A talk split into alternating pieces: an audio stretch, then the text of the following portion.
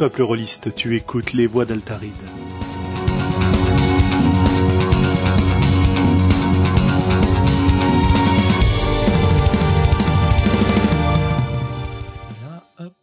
Voilà. Et donc c'est cette image-là qui apparaît désormais sur YouTube, puisque nous sommes maintenant en direct pour notre numéro 50. Ouh Putain, quel enthousiasme. Ça fait plaisir à entendre. Bah on, peut pas trop se manifester, on n'a pas dit bonjour encore. Et oui, on va donc dire bonjour euh, à nos, auditeurs pour euh, ce retour de vacances. Donc je suis Julien, je suis le maître du monde, en tout cas en ces lieux. Et pour euh, à peu près une heure, une heure et demie, deux heures, évidemment. Pendant ce temps-là, en général, les autres membres de l'équipe me respectent. Mais je vous rassure, hors micro, c'est pas vraiment le cas. D'ailleurs, qui avons-nous avec nous, qui rigole et qui ricane Sandra ah, bonjour, bonjour. Et euh, comment ça, hors micro, ce n'est pas tout à fait le cas? On peut aussi dire que avec micro, ce n'est pas tout à fait le cas. Et que c'est toujours. J'ai rien compris. c'est normal. Et voilà, c'est normal, je commence. On revient de convention. Et non, Benoît, personne ne t'entend. Je pense que ton micro n'est pas branché correctement parce que tu as les permissions et ton micro est ouvert. Bien, bien, bien, bien. Bah donc on a Benoît avec nous, hein, Benoît, Benoît Monsieur Chronique d'Altaride qui prépare euh, le numéro 42 et qui va peut-être, peut-être réussir à parler ce soir. En tout cas, il est là sur le canal, dont vous le voyez par écrit et son nom apparaît en bleu comme les membres de l'équipe des voix d'Altaride. On a aussi Globo avec nous. Hello Bien, bienvenue après toutes ces grandes vacances et je suis content de retrouver tout le monde. Et on a Morgan. Hello. Alors, je, ne sais pas où est le reste euh, de l'équipe des voix d'Altarite pour dire bonjour. Moi, personnellement, je veux dire bonsoir, puisque je suis en France et pas aux Caraïbes en train de me dorer la pilule ou je ne sais trop où. Tu, tu n'as pas... Bonsoir tout le monde. Tu n'as pas reçu les billets d'avion. Je me demandais pourquoi t'étais pas au bar avec nous. On m'oublie tout le Tout le temps dans les bons plans. Eh ouais. Bien. Je vais aller afficher le, fichier des thèmes des voix d'Altarit pour voir de quoi on parle ce soir. Eh bien, ce soir, l'épisode du soir est intitulé This is the end. C'est la fin. Mais je vous rassure, c'est pas la fin du podcast. On va parler du deuil qui accompagne la fin d'une campagne, qui accompagne la fin d'un personnage et comment on dit adieu à ces personnages. On devrait être rejoint au moins par Anne, qui a pas mal de choses à ce sujet et quelques récriminations à mon encontre si j'ai bien compris ce qu'elle m'a dit en préparation. Et, évidemment, petite nouveauté, comme on travaille, enfin comme on travaille, oulala, ça va pas moi. C'était la rentrée aujourd'hui, vous me pardonnerez.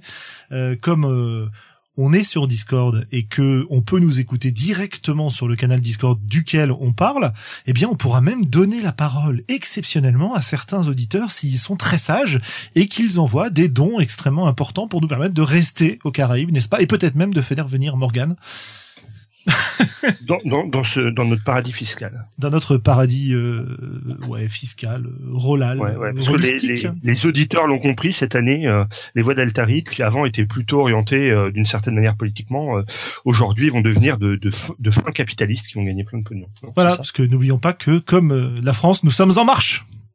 Voilà. Exactement.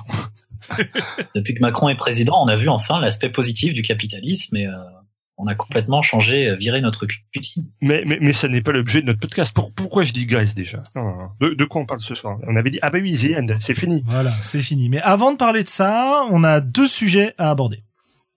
Le premier sujet, c'est un message de soutien euh, unanime, si je ne me trompe, Tout à fait. que nous voulons envoyer, voilà, que nous voulons envoyer à Morora du podcast euh, Suck My Dice, qui, après avoir publié quelques critiques bien senties à propos du sexisme dans le monde du jeu de rôle, y compris une analyse relativement calme et construite, et très construite même, pas relativement, euh, s'est pris en retour un certain nombre d'insultes et de menaces, et y compris des invitations au suicide.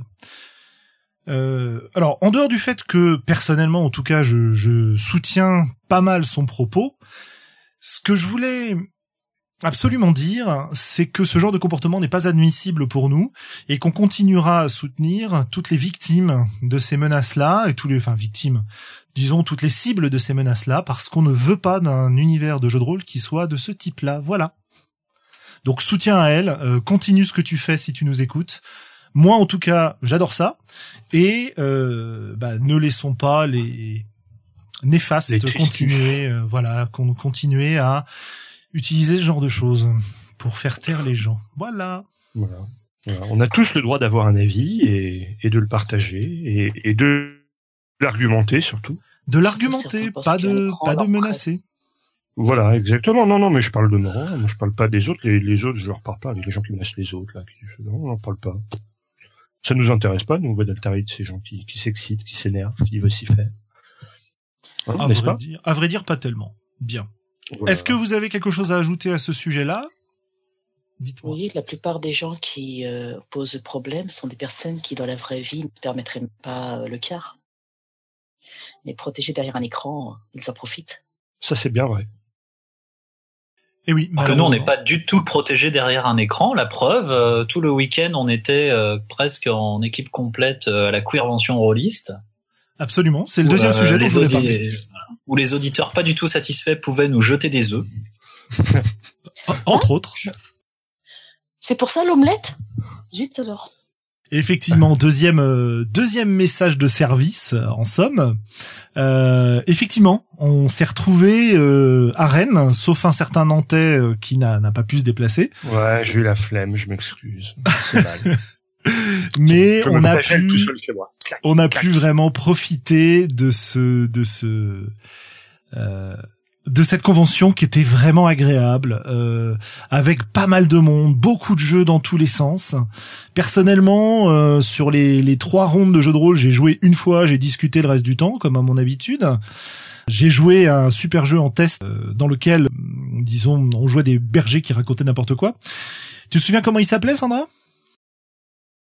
Euh, histoire de, je crois que c'était, alors si C'est c'est inspiré par le, c'est inspiré par le génie des alpages, c'est ça? Oui, Absolument. histoire de berger et de bergère et autres contes du génie des alpages, quelque chose comme ceci. Je autre conte des alpages oui c'est ou comment euh, une marmotte euh, a causé la fin du monde Ah. Oui. Bon, Excusez-moi, je fais juste une petite intervention rapide. Xavier, tu ne commences pas la saison en coupant la parole à Sandra, s'il te plaît. Bah, je, je coupe la parole à Oh. tout le monde. On, Quoi Mais on, on m'a fait la remarque, bizarrement, lors de la convention, on m'a reconnu à la voix, et on m'a fait la remarque, on, on me- ah oui, mais euh, tu parles pas souvent, on te coupe la parole. Ah bon? Ouais, je dirais plus rien. Ah Mais non, non, non, mais on sait que quand tu dis je n'ai pas grand chose à dire, Non, c'était la légende des, des podcasts précédents. Bon, donc très bien. Alors la, la, Queerven- la, la Queervention, vous avez vu des gens, des gens célèbres, des, euh, des, des, des auteurs formidables. Qui, qui y avait-il? Qu'est-ce que les auditeurs ont raté? Enfin, tous ceux qui n'y sont pas allés, comme moi. bah déjà des gens bien, des rôlistes cool, de bonnes parties, une bonne ambiance, une table ronde qui était vraiment très sympathique, mais dans une salle qui n'était pas assez grande euh, pour euh, accueillir tous ceux qui désiraient y assister.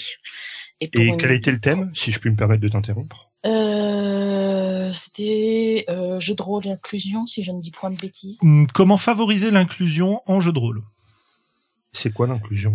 Comment alors comment être inclusif en jeu de rôle, c'est-à-dire comment permettre à tout le monde de participer à des parties de jeu de rôle et de se sentir chez lui dans un dans un univers de jeu de rôle, quelle que soit euh, son orientation sexuelle, puisqu'on était dans une convention qui était sous l'égide d'un centre LGBT, de soutien LGBT, etc., d'une association. Mhm. Euh, et il se trouve que ça, on en a finalement parlé relativement peu. Et aussi, évidemment, quelle que soit sa couleur de peau, quel que soit euh, tout ce genre de choses. Et donc, on a parlé des phénomènes. euh, Enfin, pas des phénomènes, puisque le, le but de la table ronde, enfin, on a parlé, je n'ai pas parlé dedans, hein, j'ai écouté, moi. Euh, ça a parlé de plutôt que remettre en évidence les problèmes qu'il y avait autour de ça dans le jeu de rôle comme ça a beaucoup été fait, les intervenants ont essayé de donner des solutions pour régler ces problèmes-là et pour nous aider à penser ces problèmes-là et à les prendre en compte dans les parties. Alors les intervenants, c'était Thomas Munier, euh, Jérôme Larré, Coralie David et Julien Guibert. Voilà. Donc euh, auteur et éditeur de jeux de rôle tous. Et c'était modéré par Célène Tonon, qui est la la présidente du euh, du collectif dans lequel on était et qui est aussi une intervenante sur le podcast Ludologie qu'on salue très chaudement très chaudement et qu'on remercie vraiment pour l'organisation. Vous pourrez écouter sur Ludologie cette table ronde si ça vous intéresse. Voilà. Elle est sortie déjà ou elle sortira? Elle n'est pas encore sortie. Elle sortira. Ok. Voilà. Alors, que dire de plus Qu'est-ce qu'il y avait comme jeu? Bah, Le gros jeu présenté, c'était euh, Monster Heart deuxième édition, comme on peut le voir sur euh, sur le canal de chat. Euh, y compris avec des livrets magnifiques, euh, comme nous dit Fabrissou, bah oui, il peut le dire, c'est lui qui les a dessinés, hein, si je ne m'abuse, donc bravo, bravo à toi. C'était assez, j'ai pas joué, mais j'y ai jeté un coup d'œil et je les ai trouvés assez jolis. Ouais. Je sais pas, Morgane, tu as joué à Monster Heart, toi? Sûr, bien sûr, et effectivement, les, les livrets sont, sont, sont, très très cool. Le brand, le MJ que j'en profite pour euh, saluer euh, ce soir euh, parce qu'il nous a fait vivre une partie vraiment sympa. Euh, nous ah, oui. de, de faire un retour, mais mon œil aguerri n'en a point détecté okay. chouettes, la mise en page est chouette. euh, C'est au niveau pour pour le coup niveau ergonomie c'est cool. Et je dis rarement ça d'un jeu de rôle, mais mais voilà, c'était euh, c'était vraiment très bien. Donc voilà. hein. Merci de notre part à tous d'avoir organisé cette convention où on a pu aller euh, et dont on a pu profiter pleinement. Euh, Il y avait plein plein d'autres mondes. Hein. Je vais pas je vais pas citer tout le monde. hein. On y a vu euh, Pierre Rosenthal aussi. On y a vu l'équipe de ludologie. On y a vu euh, le, le fameux docteur Chestel. Pour ceux qui se souviennent de la méthode du docteur Chestel, et y compris, on y a vu, et c'est probablement ça le plus important, des, des releases dont euh, on ne connaissait pas le nom avant et dont on le retiendra. Par exemple, moi je retiens euh, Mati qui a joué avec nous à, à ces histoires de marmotte et qui nous a fait un chaperon rouge absolument phénoménal. Et, et c'était, euh, bah c'est voilà, c'est c'est une convention. Moi je suis hyper content d'y avoir participé juste avant la rentrée des classes. Ça me donne une pêche d'enfer pour l'affronter. Voilà, voilà. Et ben je vous propose, Benoît n'arrivant toujours pas malheureusement euh, à communiquer en vocal, je sais pas pourquoi. euh, euh, bon bah euh, Parce que ça, ça a pris, c'est parce que sa spécialité c'est la plume. Voilà. ah parce que son PC est configuré pour le home cinéma, pas le chat audio. Bien, bien, bien. Bah écoute, on va te, on va te laisser, t'interviens par écrit, et puis quand tu pourras parler enfin, on te donnera la parole. Et je vous propose que nous passions à notre thème. C'est la fin, the end. Eh oui. Eh Adieu. oui, parfois, parfois, malheureusement, Il Il faut faudra savoir se quitter. dire au revoir. il faut surtout dire au revoir à nos personnages. Mm. On est assez adepte des campagnes et Fleuve. aux voies d'Altaride, voire des campagnes fleuves, on peut le dire. hein. Et il arrive toujours dans ces campagnes qu'elles arrivent à leur terme pour plein de raisons, que ce soit parce qu'elles connaissent une vraie conclusion ou parce que simplement ben, les gens n'arrivent plus à se réunir. Et quand la fin de la campagne arrive, parfois l'habitude qu'elle crée et l'attachement qu'elle crée va laisser un grand vide. Et je pense qu'on voulait parler ce soir de ce genre de phénomène, de qu'est-ce qu'on en fait, qu'est-ce qu'on peut euh, dire autour de ça. Et je vais, attention, Sandra, laisser la parole à Sandra qui nous apporte ce thème, n'est-ce pas? Ah oui, oui. Alors merci de me donner la parole, Julien. Ça me fait vraiment. non, vas-y, Sandra. Vas-y.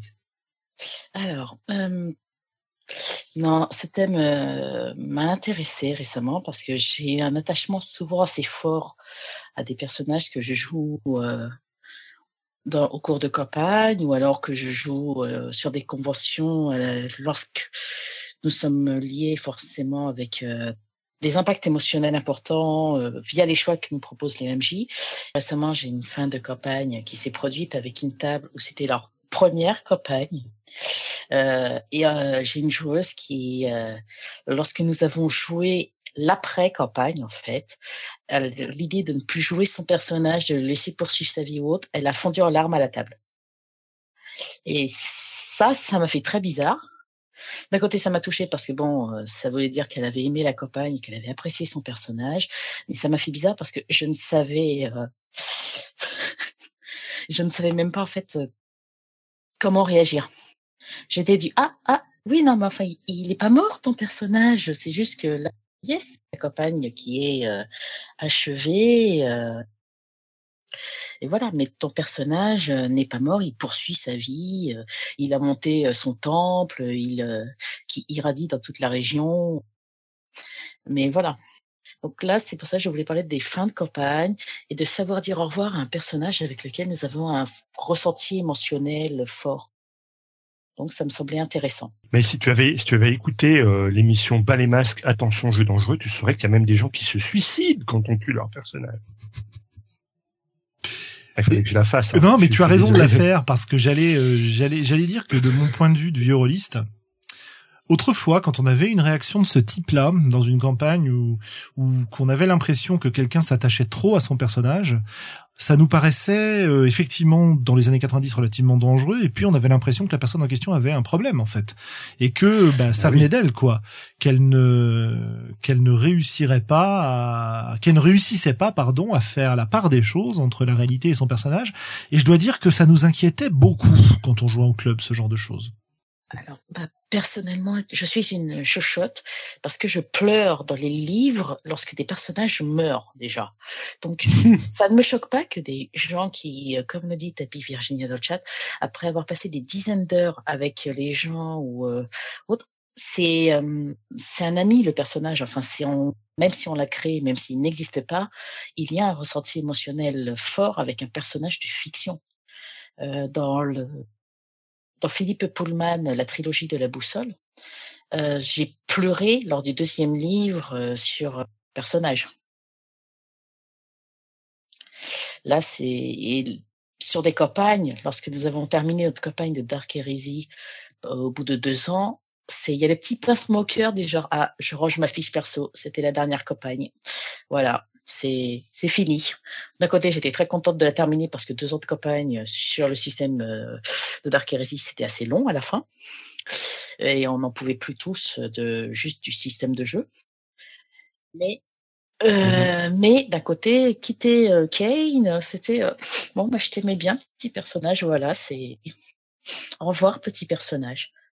Moi, moi, plus que le personnage, ce qui me ce qui me peine à la fin d'une campagne, c'est que euh, c'est peut-être de se séparer de personnes, mais de vraies personnes. C'est-à-dire que la table va se recomposer. Euh, et, malheureusement, dans le jeu de rôle, une, de ses qualités, mais une de ses faiblesses, c'est que on joue avec euh, avec cinq six personnes et, pas plus, mais en même temps, enfin bon, je je sais pas si je m'embrouille là dans ce que je dis, mais non, plus que le personnage, tu vois, c'est la relation humaine moi qui va me manquer.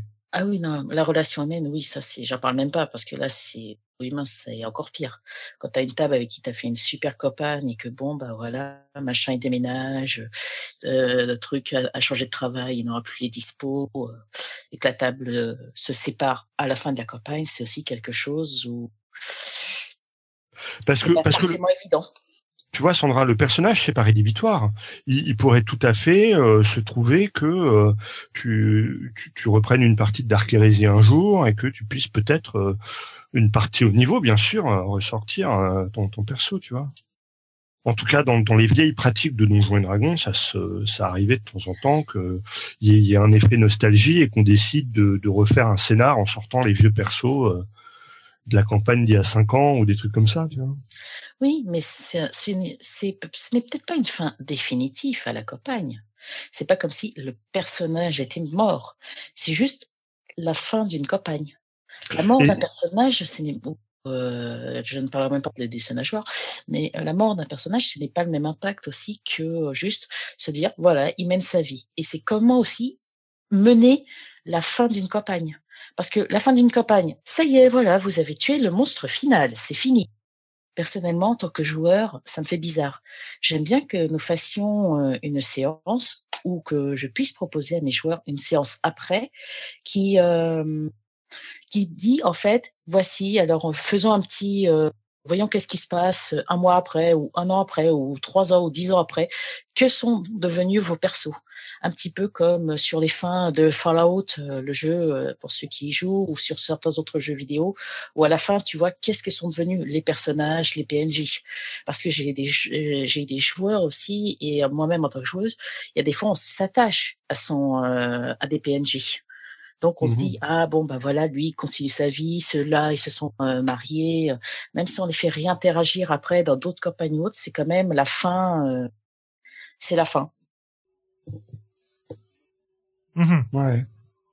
D'accord. Ça, c'est intér- intéressant ce que tu dis aussi, le fait que euh, voilà, tu peux terminer une campagne et donc mettre ton personnage à la retraite, mais si tu continues à jouer dans le même univers, il va intervenir comme PNJ et euh, et, et, et tu vas le voir, euh, tu vas l'apercevoir de temps en temps, tu vois. Oui. Bah si, euh, prenons un exemple de donjon, euh, ton paladin qui est arrivé à la fin de ta campagne, le niveau 20, il va plus être sur la route à bourlinguer, à se faire traîner de tous les côtés pour des contrats, pour 3 PO. Il va sûrement être à la tête d'un temple ou d'une ville, avoir une position politique importante, euh, ou euh, être vraiment un héros reconnu. Donc, si tu rejoues dans le même univers, t'entendras peut-être parler de euh, oh ce puissant paladin. Ça fera le ah le petit clin d'œil. Mhm. Je comprends pas bien en fait euh, toute cette histoire de fin, moi. Euh, je comprends qu'on puisse avoir une certaine nostalgie vis-à-vis d'un personnage qu'on a joué longtemps, auquel on s'est attaché, mais euh, je vois pas, je, je vois pas où est le où est le problème finalement. Je trouve au contraire que c'est plutôt plutôt génial de réussir à dire au revoir à un personnage. L'exemple que j'ai, qui est le, le plus marquant, je pense, c'est une partie du euh, design d'Apocalypse World. Ce que je veux dire par là, c'est que dans Apocalypse World, quand vous jouez votre personnage et que vous gagnez des XP, vous allez choisir des avancées, des évolutions de votre personnage. Et au bout d'un certain temps, une des évolutions de votre personnage, c'est de réussir à pouvoir le mettre à la retraite et à pouvoir le mettre à l'abri. Et ça, Mhm. ça, c'est vraiment dans un univers hyper hostile où tu luttes pour survivre, qu'a- un objectif, moi, qui me paraît assez génial, quoi. Quand on avait fait notre partie de d'Apocalypse World, euh, Xavier, euh, où on est à l'époque où on jouait encore, où on venait de finir, où on jouait encore à Dark Heresy, je ne sais plus. Non, on, on venait de, euh, on était en transition entre les deux campagnes. C'est ça, on était en transition entre les deux campagnes et on s'est fait un Apocalypse World dans un univers type euh, Space Hulk, euh, une communauté, etc. de dans ce domaine-là. Et j'avoue que mon perso étant en plus un perso assez bizarre, euh, réussir à le mettre à l'abri, ça aurait été vraiment super, quoi. Ça m'aurait vachement plu. Mhm. Parce que parce que moi j'ai tendance à ne enfin à m'attacher à mes personnages mais à vouloir leur donner une fin. Et ne pas donner une fin au personnage pour moi euh, c'est comment dire, c'est un peu décevant. C'est-à-dire que c'est un petit peu comme si je l'abandonnais euh, sur le chemin des vacances au bord de la route, quoi. Euh, et je, je donne pas de conclusion à ce que j'ai voulu dire avec lui, à ce que j'ai voulu jouer avec lui. Euh, est-ce que est-ce que vous, vous avez besoin de d'apporter une conclusion au personnage, c'est-à-dire réussir à vous en détacher, le faire cramer en toute beauté, le mettre à l'abri, euh, en faire un PNJ qui va euh, euh, réapparaître de temps en temps dans les campagnes comme vous citiez Qu'est-ce que vous en pensez de ça? Sandra. Euh, je dirais que cela dépend de la campagne. Si c'est une campagne, si c'est une bonne campagne avec une un personnage et une table que j'apprécie, oui, j'aimerais bien que mon personnage il ait une fin euh, pas forcément glorieuse, mais une fin euh, tout de même. Soit qu'il décède ou autre, mais que la campagne est une fin, pas que nous terminions sur un cliffhanger, euh, que mon personnage, il a réussi à faire ce qu'il voulait, ce pourquoi il était là dans cette campagne, c'est euh, et qu'ensuite on dise bon bah voilà, il a réussi sa mission, c'était ceci, qu'il a réussi son but euh, dans la vie, qu'il a réussi sa mission. Disons-lui au revoir, c'est la fin de la campagne. Moi, moi, c'est pas vraiment euh, sur les fins de campagne que je euh, qui se passe bien je suis fru- frustré. C'est quand euh, la campagne se termine avant que j'ai eu le, sentiment de pouvoir tout explorer avec avec ce personnage. Que là, ça me frustre. Mais une, campagne où on a joué longtemps, où on est, on, on a bien progressé, un peu comme comme la campagne de Dark Heresy, ça me ça me dérange pas de le mettre à la retraite. Mais quand tu as un concept de perso qui te plaît, qui soit euh, roleplay ou du point de vue du système, et que euh, et que pour une raison X, Y ou Z, bah, la, la, la campagne part en, en autre boudin et qu'on s'arrête en plein milieu, Euh, c'est vraiment là que je trouve que c'est frustrant.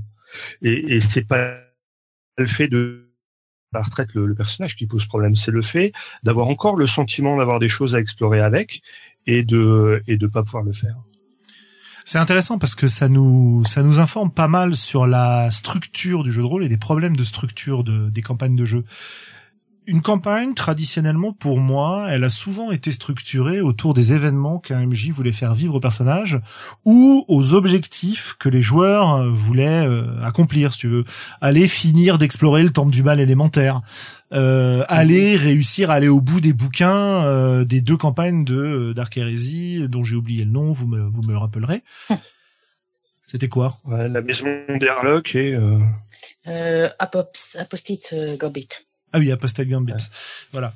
Euh, ça peut être ce genre de choses, etc. Donc on a d'un côté une structure qui est, pour parler très vite, une histoire, et on a d'un autre côté l'histoire des personnages et l'histoire que chaque joueur se construit à propos de son personnage, et y compris une partie de l'histoire du personnage qu'il ne partage pas avec les autres. Parce que j'ai l'impression que quand vous dites que vous vous attachez au personnage, ça veut dire que vous imaginez beaucoup de choses sur le personnage qui parfois apparaissent dans le jeu, mais parfois quand c'est l'histoire de la campagne qui est euh, vraiment euh, au premier plan, vous oubliez un peu euh, de partager avec les autres. Je veux dire, enfin vous, moi aussi, hein, je dis vous, mais je suis totalement dans le dans le lot aussi. Hein. J'en profite qu'il y, ait une, ouais. qu une petite euh, un petit un petit blanc parce que je n'ai pas parlé depuis tout à l'heure, même si je vous écoute avec beaucoup de d'attention. J'aurais plutôt tendance à être d'accord avec Xavier en fait, euh, dans la mesure où ce qui me frustre le plus dans dire au revoir à un personnage, que ce soit qu'il meure ou que, que la partie s'arrête ou la campagne s'arrête, etc. Ce qui me frustre le plus, c'est de ne pas l'avoir exploité à son plein, euh, à son plein potentiel. En plus que, alors, je viens en mémoire une partie de, de Deadlands que j'avais rejoint euh, en plein milieu euh, et j'avais récupéré un PNJ, donc même pas un personnage. J'étais même pas un personnage joueur au départ, j'avais même pas de feuille de perso. J'avais récupéré un, PNJ, je l'ai joué peut-être une heure ou une heure et demie, j'en sais rien. Mais même ce PNJ-là que j'avais récupéré en milieu de, en cours de partie, en cours de route, euh, j'ai eu l'impression, en ayant fini le jeu, le personnage est mort. Euh, j'ai eu l'impression, en ayant fini le jeu, que j'en avais fait quelque chose. Et je pas euh, regretter de l'avoir fait. Euh, mais voilà, je, je m'aligne sur sur Xavier là-dessus. Je j'ai pas de alors globalement bon en tant qu'auteur j'ai un attachement à mes personnages, mais euh, des personnages. Et je suis pas j'ai pas un, grand une grande implication émotionnelle dans, dans dans les personnages de manière euh, générale. Ni mes personnages en jeu de rôle, ni euh, les personnages dans ce que j'écris. En revanche, effectivement, je suis frustré quand il y a la possibilité de, vivre quelque chose et moi, en tant que joueur, de me faire vivre une expérience fun et sympa. Si je le développe pas, ben ça me laisse un arrière-goût de, de de pas achevé. Bah oui. Bah oui, oui, oui, c'est à ça que je voulais en venir aussi en vous parlant de la différence entre l'histoire de la campagne et l'histoire des personnages. J'ai l'impression qu'on gagnerait pas mal à, à, se concentrer un petit peu pour décider qu'une campagne est terminée, non pas seulement à la fin de l'histoire, mais à la fin de l'histoire de chacun des personnages. Alors souvent on a le réflexe de le faire, c'est ce qui se passe lorsqu'on va faire des épilogues par exemple, ou qu'on va faire une partie de plus après avoir, euh, je sais pas, annihilé le grand méchant à la fin de la campagne, quoi. Euh, Alors si je peux, si ouais.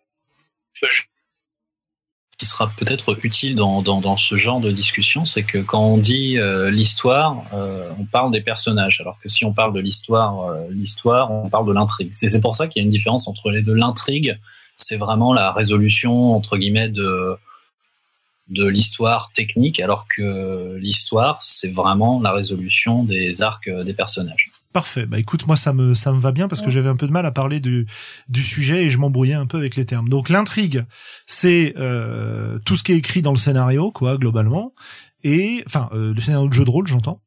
Euh, mmh. Et l'histoire, c'est ce qu'on va construire grâce à nos personnages. C'est si, je, si voilà, si je m'adapte au jeu de rôle. Parfait. Et donc finalement, si je vous entends, ce qui est frustrant pour vous, et je pense que ça l'est aussi pour moi, c'est quand l'intrigue se termine alors que l'histoire reste en plan. Oui, pour ma part, clairement. J'aime Exactement. Bien que- j'aime bien terminer les intrigues, mais j'aime bien aussi terminer les histoires. Surtout que je ne joue rarement des euh, persos euh, à secret, euh, tordus, torturés, sauf quand je fais du vampire. Mais généralement, c'est assez rapide de découvrir de quel clan j'ai choisi. Euh, mais hum, j'aime bien que le- au moins nous avons la possibilité, au cours de l'intrigue, de faire avancer l'histoire du personnage. C'est euh, que le personnage puisse évoluer, il puisse progresser, que nous puissions nous dire ah ça c'est bon, je, je sentais que ce personnage, comme a dit Xavier, avait un potentiel, qu'on puisse l'exploiter et qu'à la fin de l'intrigue, ce soit peut-être pas forcément la fin de l'histoire du personnage, c'est euh, mais que on ne soit pas frustré en se disant c'est le personnage euh, c'est comme euh, dans certaines séries, le oh ce personnage qui a été introduit, je sentais qu'il y avait du potentiel, mais par manque de sous, les scénaristes ont découpé euh, le perso et ne le, il réapparaîtra plus dans la série. C'est frustrant. Je regrette un peu que Benoît ne soit pas là ce soir, malheureusement à cause de son problème de micro, parce que Ouais. sa grande spécialité, et c'est comme ça que j'ai commencé à jouer avec lui d'ailleurs, euh, c'était de faire des intrigues, des campagnes qui euh, duraient un an, deux ans, de faire ensuite des ce qu'il appelle des sauts temporels parce que c'était dans un jeu euh, où on jouait à travers euh, toute l'histoire de l'humanité, on jouait des vampires à travers toute l'histoire de l'humanité à la base. Maintenant le jeu s'appelle Fils des siècles, il travaille dessus. Euh, et en fait, l'histoire des personnages n'était jamais terminée. Par contre, il segmentait l'intrigue. On a fait toute une campagne en Égypte antique et puis on a dû finalement s'enfuir d'Égypte euh, pour euh, aller se réfugier ailleurs et l'histoire des personnages a repris à ce moment-là. C'est c'est intéressant parce que c'était vraiment des des intrigues différentes quoi. C'était vraiment des contextes différents, des thèmes un peu différents. Euh, dans un cas, on explorait un, un pays en essayant de remonter à la source du mal et du Nil un petit peu. Et de l'autre Mhm. côté, euh, on essayait de se construire un village. Donc c'est vraiment quelque chose de complètement différent quoi. Par contre, les personnages, on suivait leurs problématiques et on suivait leurs histoires. Donc on leur disait on leur disait pas au revoir en fait entre chaque euh, chaque campagne. Donc voilà, ça c'est pour résumer ce qu'il aurait pu un peu nous dire. Évidemment, il aurait pu nous en parler beaucoup plus. Euh, Avez-vous encore quelque chose à dire sur cette distinction intrigue-histoire ou êtes-vous prêt à répondre à une question euh, brûlante que j'ai à vous poser? Oh oui, une question brûlante. Ouais, voilà. Mhm, Ma question brûlante, c'est à votre avis, comment est-ce qu'on peut essayer de concilier les deux, c'est-à-dire comment est-ce qu'on peut essayer d'apporter une conclusion satisfaisante à l'histoire de notre personnage, donc, tout en n'ayant pas la main sur l'intrigue? Je pense que déjà, qu'il est important que l'histoire de notre personnage euh, euh, euh, soit pas un secret pour les autres personnages à table, ne soit pas un secret pour le MJ, ne soit pas euh, tourné uniquement sur notre personnage, et que l'histoire de notre personnage doit évoluer en même temps euh, que l'intrigue, qu'on puisse avoir des possibilités d'évoluer. Si le rêve de mon personnage est d'être le plus grand politicien du monde et qu'on me pose un PMT, ça va être un petit peu dur de le faire évoluer. Je pense que ça fait partie presque du contrat social au début de la table de dire qu'est-ce que quel est le but que ton personnage aimerait faire? Comment tu aimerais lui donner comme direction qu'est-ce que tu as comme idée que nous puissions l'incorporer au cours de la campagne qu'on puisse donner les 15 minutes de gloire à tel ou tel personnage qui puisse briller qui puisse avancer son histoire mais ça c'est mon avis. c'est compliqué, moi je trouve, de d'essayer de faire jouer une campagne éditée euh, et, et, et donc euh, très scriptée euh, avec les euh, des, des personnages créés à la table. C'est-à-dire que c'est assez facile de, de lier les deux quand tu es sur une, une campagne que tu écris toi-même au fur et à mesure de l'évolution des personnages. Mais si tu essaies de, de faire euh, et de faire jouer une, une campagne en dix tomes, genre une AP de Pathfinder, et, euh, et ben c'est c'est par moi moi en tant que meneur de jeu je trouve ça compliqué à la fois de me concentrer sur donner les bons indices les bonnes infos euh, faire progresser la trame le long de le long de ce scénario et arriver à à, à intriquer des, euh, des des, intrigues secondaires euh, appartenant purement au, au personnage quoi. J'y- j'y arrive mieux si euh, si je j'essaie pas de suivre un- un- une campagne écrite, mais c'est c'est sans doute moi qui ai un problème avec ce genre de choses parce que je, je, suis souvent pris par la, la, la trame narrative quand j'essaie de faire jouer un scénario du, du commerce. Non, je pense que tu, tu as assez raison parce que alors évidemment il y a des il y a des qui arrivent euh, qui sont qui sont doués pour faire les deux. Mais moi j'ai tendance à penser que quand on veut se concentrer sur l'intrigue, on a du mal à se concentrer sur euh, les l'histoire des personnages et du coup bah, ça me renvoie à ce que disait Sandra quand elle disait nous et quand elle disait d'en parler aux autres gens à la table parce que ça ne fait pas reposer l'histoire des personnages sur le dos du meneur de jeu. Ah oui, non. Je pense que le meneur de jeu doit être au courant de l'histoire des personnages pour pouvoir tenter des petites perches, même quand c'est du scripté. Mais il faut que ça soit euh, les autres joueurs aussi qui aient envie d'aider euh, tout le monde à progresser. Euh, tu souvent ce n'est pas si euh, difficile à faire de juste respecter. Je suis d'accord avec euh, Tapis Virginia et son troll qui dit que ce ne serait pas la table de le faire collectivement plutôt qu'OMJ de décider des histoires personnelles de chacun.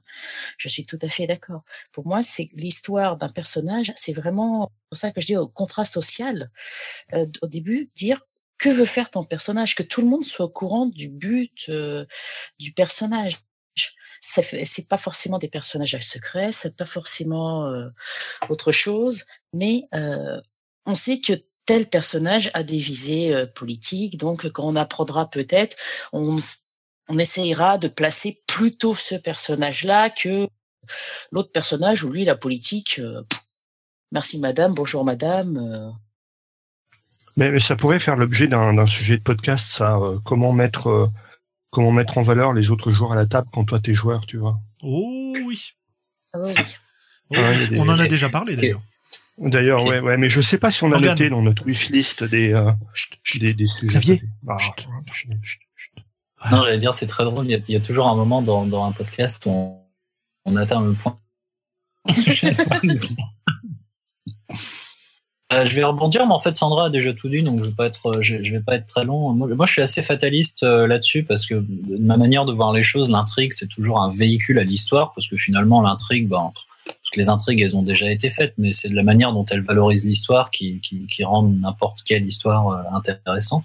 Et pour le coup, en jeu de rôle, ben, ça dépend du MJ de, de euh, comment dire, de, de, de, de procurer l'intrigue la plus à même, en fonction des personnages qui sont autour de la table, euh, à même de faire sortir des histoires intéressantes. Et d'autre part, c'est aux joueurs de euh, réussir à tirer parti de l'intrigue pour faire s'exprimer une histoire qui soit intéressante pour les autres joueurs et pour le MJ, parce que finalement le MJ euh, s'amuse aussi quand même. Euh, donc voilà, et des fois ça marche et des fois ça marche euh, pas, et des fois certains joueurs peuvent en tirer parti. Euh, il y a le, les parties de jeu de rôle les plus marrantes, c'est quand la majorité des joueurs arrivent à en tirer parti, et le MJ aussi. Et des fois, ben il y a quelques joueurs qui, parce que ça ne s'est pas fait, ben arrivent un petit peu un petit peu moins bien, mais ça dépend, voilà, ça dépend des, des parties, c'est très c'est très aléatoire. Mais euh, en jeu de rôle, je pense qu'il y a quand même pas mal de, de moyens de, de, faire, de faire surgir ces histoires, euh, ces histoires intéressantes et euh, mais, mais c'est se pas dire que quelquefois ça peut ne pas marcher. Ouais. C'est pas forcément une culture qu'on a dans le jeu traditionnel, puisqu'on va quand même souvent se focaliser sur euh, terminer le scénario, faire le scénario, jouer le scénario, et, et, et souvent on a une relation où les joueurs sont vraiment tournés vers le meneur de jeu et pas trop vers les autres joueurs à la table, et, et du coup ça, j'ai le sentiment que ça favorise moins le développement de l'histoire. Alors, je vais me, je vais me permettre de vous recadrer un petit peu. Euh, D'abord pour euh, peut-être accueillir Anne qui est dans les parages et qui devrait nous nous rejoindre sous peu. Euh, mais en attendant qu'elle arrive, euh, on a déjà fait un podcast qui traite de ça, qui est un podcast sur le drama, où on s'intéresse vraiment justement aux relations entre les personnages et comment elles peuvent être boostées par l'interaction de chacun des joueurs autour de la table et pas simplement en le laissant re- reposer sur les épaules du MJ. Mhm. Je pense Mhm. que la solution qu'on a pour que ça fonctionne, elle est double. Premièrement, il faut exploiter tous les talents, tous les cerveaux qu'on a à notre table de jeu, laisser une grande partie de l'histoire entre les mains des joueurs pour la tisser entre leurs personnages et le meneur de jeu, son rôle dans ce cas-là, ça va être de leur laisser de l'espace et de les faire et de les relancer lorsque ça tombe à plat. Et finalement, quand je dis ça, j'ai simplement résumé les instructions qu'on donne au meneur de jeu ou au maître de cérémonie dans beaucoup de jeux propulsés par l'apocalypse. Hein. Puisque si je me souviens des parties de Monster of the Week que j'ai fait, voire des parties de Monster Hearts qu'on avait fait euh, Morgan ensemble, euh, l'intrigue était effectivement un gros prétexte. Et on acceptait totalement, qu'elle soit disons-le clairement, un peu pourrave, quoi. Je veux dire, euh, l'intrigue de notre campagne de Monster House, c'était quand même euh, une société secrète qui euh, avait décidé de doper les joueurs de foot pour leur faire gagner les championnats en utilisant des pouvoirs occultes, et le coach était évidemment celui qui organisait ça. Enfin bref, c'était... Tu vois, oui. Eh ben, tu vois, l'intrigue, je m'en souvenais vaguement, mais pas tant que ça. Et je trouve que c'est plutôt un bon signe, en fait. Je pense que quand tu sors d'une partie où l'intrigue, tu ne t'en souviens pas, mais que par contre, les personnages qui étaient autour de toi et ce qu'on a vécu ensemble ou ce qu'ils ont vécu, eux, euh, tu t'en souviens, c'est, c'est plutôt signe que c'était une partie réussie. Je suis assez d'accord. Et pour finir de recadrer, puisque tu me dis que je recadre pas, si si je recadre parce que ce dont vous me parlez, c'est de ça. C'est de comment euh, créer une histoire. Moi, ma question, c'était comment est-ce que je peux y mettre un terme alors que j'ai pas la main sur l'intrigue? C'est pas moi qui vais décider des événements qui vont venir perturber nos interactions, mais comment est-ce que je peux faire en sentant qu'on arrive vers la fin de la campagne, d'autant que la plupart du temps, euh, on sait que c'est la dernière partie. Hein, ou que c'est les deux trois dernières parties qu'on va jouer dans notre campagne. Ça, je veux dire, euh, on, on le voit venir, quoi. Comment est-ce que comment est-ce que je fais pour réussir à conclure mon personnage, conclure son histoire alors que je vois la fin de campagne arriver? C'est ça ma question fondamentalement. Ah oui, ça y est, ouais. Bah, je dirais, on, si on pense que son personnage a pu évoluer ou autre, on se prépare à finir la campagne. Si on arrive là où on voulait arriver avec notre personnage, si on n'y est pas, c'est que euh, soit c'est nous, en tant que joueurs, qui avons prévu des choses trop centrées sur notre personnage, que nous ne l'avons pas amené en jeu, que nous avons un souci.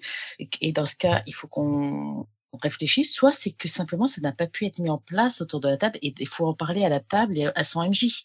Souvent, c'est possible de rajouter euh, une séance euh, où, euh, on peut faire du RP, simplement pour faire évoluer des choses où on n'est pas obligé d'aller casser euh, la tête. Il y a souvent, même sur euh, des scénarios PMT, on a souvent du 24 ou 48 heures de délai minimum entre deux actions. C'est il peut s'écouler un mois, il peut, on nos personnages ont le temps de pouvoir évoluer. Nous avons le temps de pouvoir leur faire faire des choses. C'est les scénarios on enchaîne euh, les portes euh, non-stop et où au total, la durée totale de la campagne se déroule sur peut-être 10 euh, heures ou 12 heures, mais c'est très rare.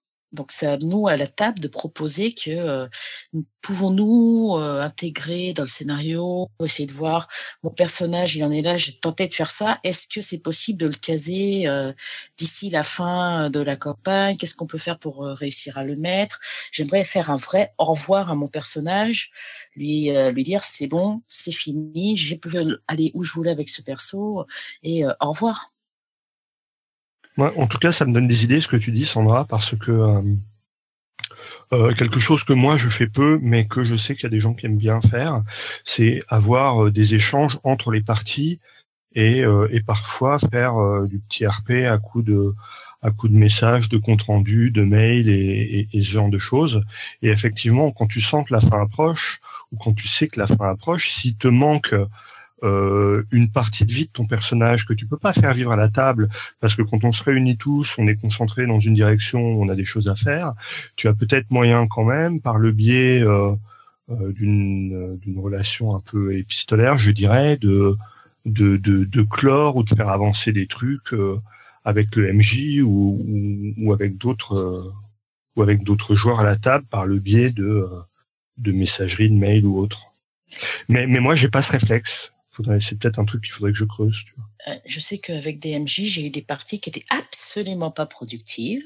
On était pourtant sur des campagnes très scriptées, mais sauf que la partie, bah, on a fait que du RP, on n'a été poutré aucun monstre, on n'a été euh, tué aucun tyran, on n'a pas tenté d'assassiner de prince, mais on a fait du RP et on a fait avancer nos persos. Euh, nos persos, on peut faire les petits trucs qui allaient et ensuite, on a pu, quand la partie, c'était une campagne de vampires où c'était comme ça, nous, avant que nous sachions nous allions tenter d'assassiner le prince, parce qu'il ne faut pas pousser et nous agacer, c'était un prince. Euh, nous avons pu constater, mettre en place euh, l'histoire de nos personnages et euh, de mettre en place leur futur, une fois que leur, et leur avenir, leur destin, une fois que la campagne se serait terminée, si nous réussissions à tuer le prince. Donc c'était très agréable. Donc c'était pas du tout improductif en fait. Ah non non, c'était pas productif dans le sens avancé de l'intrigue, mais qu'est-ce que ça a été productif pour l'avancée d'histoire Et effectivement, euh, quand on fait du jeu de rôle, on peut s'intéresser aux deux aspects. Moi, je connais des joueurs qui s'intéressent à l'intrigue, rien qu'à l'intrigue, alors que d'autres histoires s'intéressent, enfin d'autres personnages, non pardon, oh, je vais y arriver, d'autres joueurs s'intéressent à l'histoire uniquement à l'histoire, euh, à tel point que, je veux dire, on a toujours connu des, des, je, vais être très caricatural, hein, mais on a toujours euh, vu un certain nombre de joueurs refuser absolument euh, les quêtes que le vieil homme donne à l'auberge pour continuer à boire des coups euh, avec les joueurs. Il y a même une petite BD, je crois, qui s'appelle Dungeon Skipper, bon, des petits trucs rigolos dessus qui qui partait de ce principe-là, quoi, toutes les raisons pour pour refuser la aventure et continuer à, à parler des personnages, mais je me demande si ça devient pas une intrigue dans ce cas-là. Hum, voilà. Donc euh, le conseil c'est euh, se préparer, prendre du temps pour soi finalement. Hein, euh, prenez soin de vous, chers auditeurs. Prendre du temps pour soi pour réussir à, à faire avancer l'histoire d'un personnage et l'amener vers leur conclusion. Est-ce que c'est possible de le faire tout le temps ça? Bah apparemment non, sinon on le ferait tout le temps. Est-ce que, euh, je veux dire, comment, je fais euh, si mon MJ me laisse pas respirer, par exemple, s'il veut mettre vachement de rythme, si euh, je sais pas, on joue des victimes à sombre et que bah, du coup, la frustration sur l'histoire du personnage, ça en fait partie un peu, non? Oui, mais parce que ça, c'est oui, enfin, social. c'est pas une campagne, hein, je suis d'accord. oui, voilà. Et puis, et puis, t'es prévenu hein, quand tu joues à sombre. Enfin, normalement, voilà, on, te le dit. Hein tu es prévenu. Si tu es selon les jeux, tu es prévenu. Tu vas choisir un développement pour ton perso. À sombre, euh, la plupart de mes développements, c'est avoir une mort classe.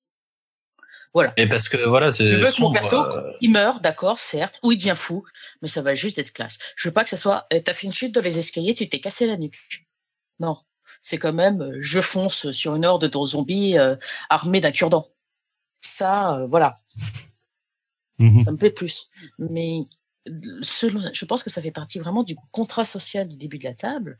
Euh, on sait sur quel type de campagne on va s'engager. C'est après à nous, en tant que joueurs, si on sait qu'on s'engage sur une campagne de de, euh, low fantasy, par exemple, on va pas dire je veux faire un mage ultra puissant qui va maîtriser tous les sorts. Si on sait qu'on s'engage sur une campagne politique, euh, faire l'homme le plus puissant euh, du monde, c'est peut-être pas euh, c'est peut-être pas le plus adapté. Il faut qu'on voit par rapport à la campagne comment le personnage que l'on va jouer et intégrer dans l'intrigue, on peut faire progresser aussi euh, son histoire.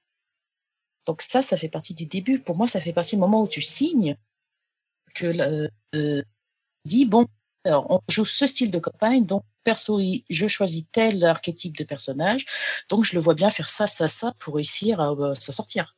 Je vous propose de nous interrompre pour donner la parole et souhaiter le bonjour aux membres qui viennent nous rejoindre de l'équipe. Anne. Bonjour Anne. Qui réussira à nous parler si elle rebranche son micro.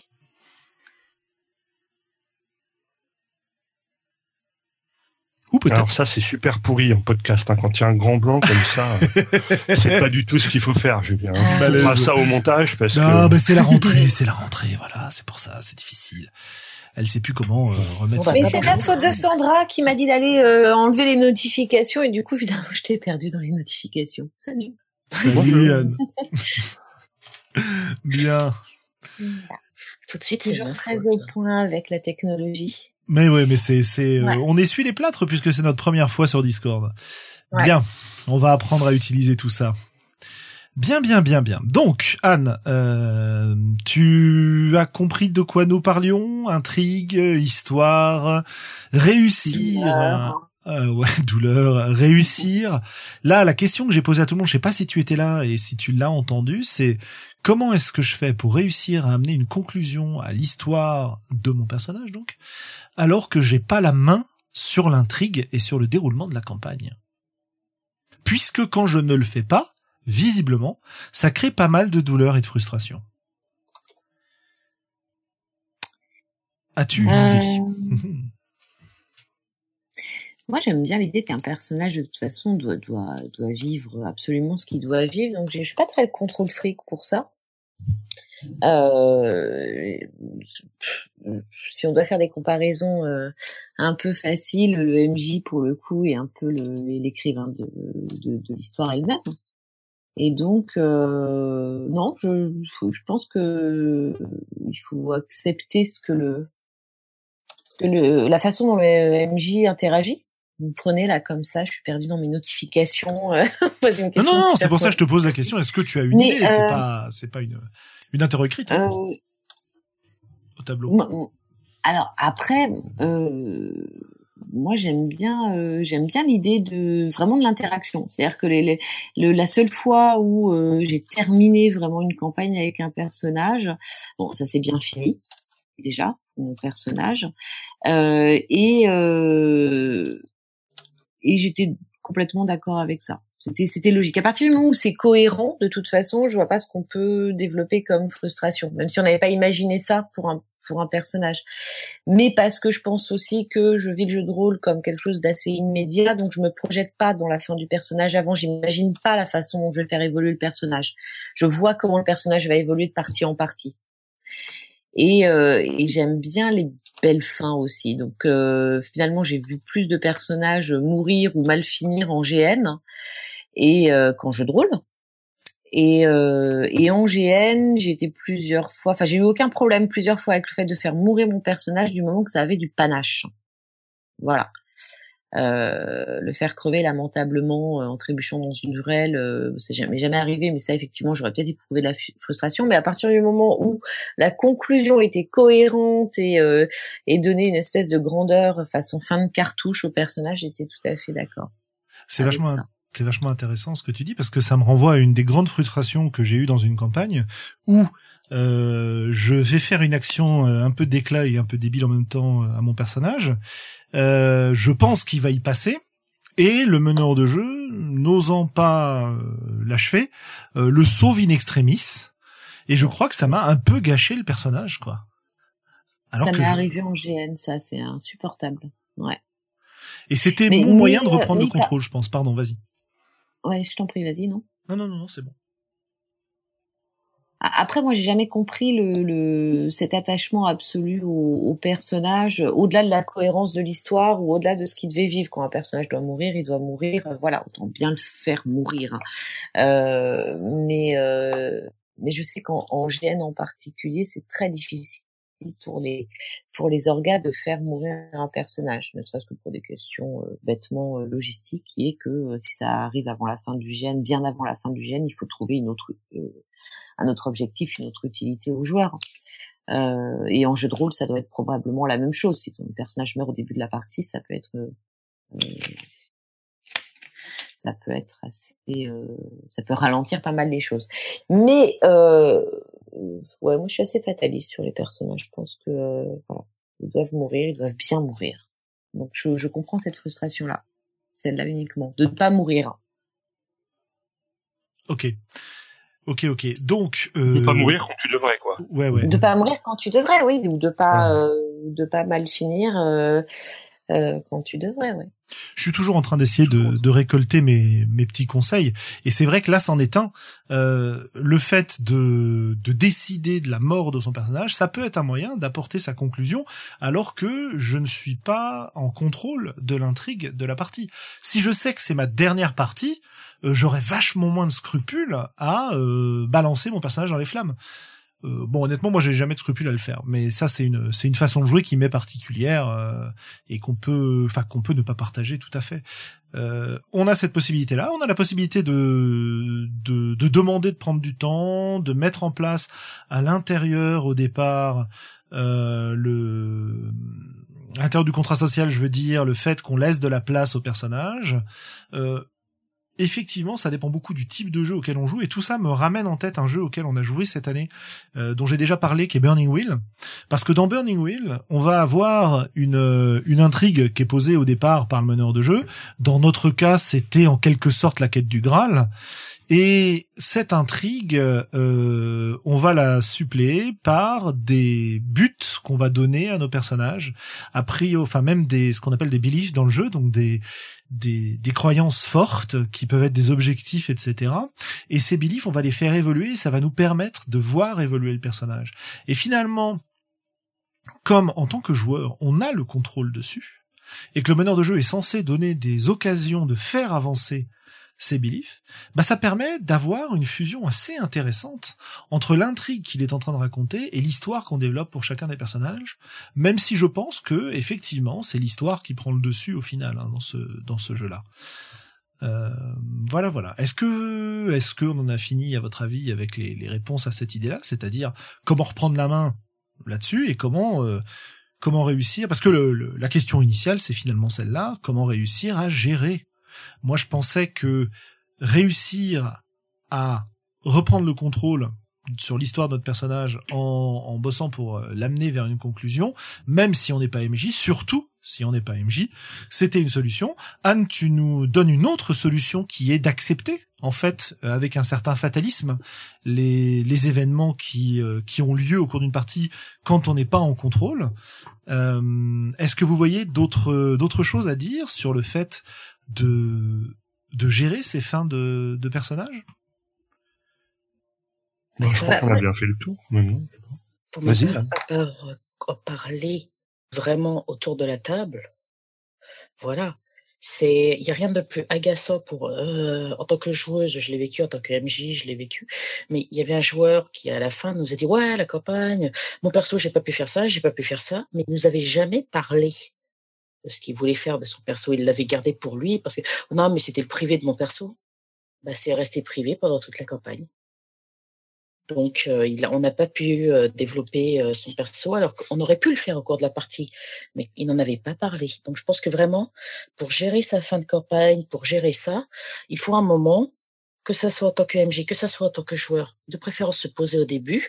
Comment vous voyez-vous terminer vos persos? Comment, qu'est-ce que, quels sont les rêves que de vos persos Qu'est-ce qu'ils aimeraient réussir? Et euh, à la fin de la campagne, se dire bon, voyons, là, j'estime qu'il reste à peu près euh, trois séances. Est-ce que vous voulez qu'on se pose dans l'intrigue pour faire du développement un peu de l'histoire, que si vous n'avez pas fini l'histoire, ou on continue l'intrigue euh, pour terminer la campagne? Ah, moi, je suis tout à fait euh, d'accord avec Sandra. C'est euh, quelque chose que j'allais dire tout à l'heure. Et bah, tu me redonnes l'occasion de le dire maintenant. Mais euh, effectivement, je pense que c'est euh, extrêmement important. Ça devrait être important, en tout cas, de dire aux joueurs euh, début d'une partie de jeu de rôle, quand on établit un petit peu euh, le contrat social et puis comment se, se déroulera la table pendant le jeu, de dire écoutez, vos personnages, essayez de, essayez d'y réfléchir. Ne les créez pas juste pour euh, satisfaire à euh, une dynamique euh, de groupe ou liée à- au système de jeu, aux règles, etc. Essayez aussi de réfléchir à ce que vous allez en, tirer. Quel est votre votre but, pas en tant que joueur, mais quel est le but de votre personnage en jouant à ce en jouant à ce jeu? Où est-ce que vous voulez le faire le faire arriver? Et effectivement, si c'est une campagne, et ben à chaque à chaque partie de peut-être faire un petit euh, un petit balisage euh, rapide en disant bah votre personnage voilà où il en est et euh, maintenant etc je pense que c'est les, les joueurs ont peut-être tendance à à perdre de vue à laisser leur personnage se faire un petit peu embarquer dans soit dans la dynamique de groupe ou soit dans l'intrigue et à perdre de vue un petit peu ce qui fait vraiment la force de leur personnage en jeu et ce qui fait en fait le, bah, qu'un jeu de rôle reste un endroit où on s'amuse. Ouais, bah justement. Oui. C'est-à-dire? Non, non, je sens qu'on J'avais va totalement, j'avais totalement fini. Non, non, non, je me retiens d'arriver au point euh, bienveillance dans la gueule, euh, auquel j'arrive toujours. Euh, ouais, ouais, ouais, ou, laisser, ou laisser. Enfin, je, je sais pas s'il faut autant baliser que ça en fait. C'est à partir du moment où le contrat, de toute façon, c'est qu'on a une. Euh, finalement, je vais revenir à ce que tu disais tout à l'heure, Julien, sur euh, le contrôle. À partir du moment où le, le- la base euh, du contrat avec un MJ, c'est un contrôle mesuré parce que c'est une interaction. Est-ce qu'on a euh, besoin de de, de, de baliser euh, autant Est-ce que ça risque pas au contraire de créer une dynamique de jeu un peu un peu bizarre où euh, chacun ses objectifs ou si tiens parfois en jeu de rôle en GN on suit le groupe euh, au détriment de son propre personnage ou de ses propres objectifs. Et ce qui est bien justement c'est de savoir et c'est même peut-être enfin en tout cas pour moi des rares euh, espaces où on, on peut euh, réfléchir en tant que groupe sans pression sociale. Ça je trouve ça assez appréciable dans le jeu de rôle. Est-ce que c'est vraiment la peine de, euh, de, de- ouais de baliser autant pour voilà partir avec un objectif.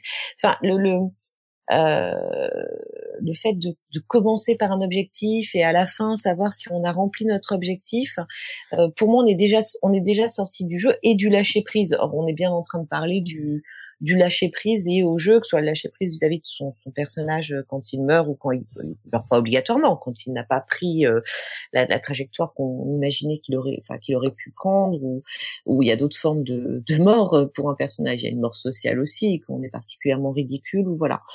Donc euh, Euh, je, je vais demander un peu l'avis de l'avis de tout le monde, mais j'ai le sentiment que quand on, on- en général les euh, les personnages sont écrits par des gens qui savent écrire des personnages et donc c'est des personnages qui ont bah, un certain nombre de on va dire de conflits internes, de, de failles, de choses qui rendent un personnage intéressant. Et ils ont beaucoup moins de mal à en tirer une histoire que quand on, on leur donne une cré... on leur fait faire une création de personnage qui n'est pas balisée justement où on ne leur indique pas des, des, des on ne leur donne pas des, des éléments de, de pistes ou de réflexion qui leur permettent de, euh, de tirer quelque chose de, de leur personnage. Mais après, Ah c'est peut-être un, un ressenti perso. euh, personnel. Hein. Je sais pas Ouais. pour les autres. Ça, c'est dans la fiche de perso où, les, où selon les jeux, les fiches de personnage évoluent vers quelque chose effectivement qui tient plus de la psychologie du personnage que euh, des compétences et de l'optimisation. Ça, oui, tout à fait. Si c'est si c'est dans la fiche de perso, évidemment. Alors, Hmm, moi, ça m'inspire plein de réflexions ce que ce que vous dites, parce que euh, je j'étais d'accord avec Anne quand elle commençait à parler, et puis au fur et à mesure de l'évolution, je suis euh, peut-être plus d'accord avec Morgane. C'est rigolo comme euh, on peut faire des allers-retours. Ce que je veux dire par là, quand tu parles d'un balisage, euh, Morgane, moi j'entends faire le point sur où en est ton personnage, pas nécessairement vis-à-vis de l'objectif que tu t'étais fixé au départ, parce que j'entends que l'objectif va évoluer. Quand je parlais des beliefs à, à Burning Wheel, qui sont donc codés dans la feuille de personnage, ce qui est vraiment jouissif, c'est quand tu vas résoudre un belief et que tu vas en mettre un autre à la place, parce que tu dois toujours en mettre un autre à la place, ou quand tu vas le faire évoluer. Et ça, c'est un système de balisage qui fonctionne bien. En gros, je fais une partie, il se passe des choses sur mon personnage, bah peut-être que son point de vue et son objectif initial, il va changer. Et peut-être que c'est en lâchant prise vis-à-vis de l'intrigue qui m'est proposée, vis-à-vis de tout ce qui se passe dans la partie, que ma vision du personnage et sa propre vision de lui-même en quelque sorte va évoluer. Tu vois, donc j'ai l'impression qu'on peut tout à fait faire se rejoindre en fait les deux choses que vous disiez. Avoir un personnage avec un plan avec lequel on veut dire quelque chose, ça permet effectivement de l'amener assez facilement à sa conclusion. Et c'est quelque chose, quand on est bon pour faire ça, qui peut être euh, honnêtement assez jouissif. Moi, je l'ai déjà fait avec des persos.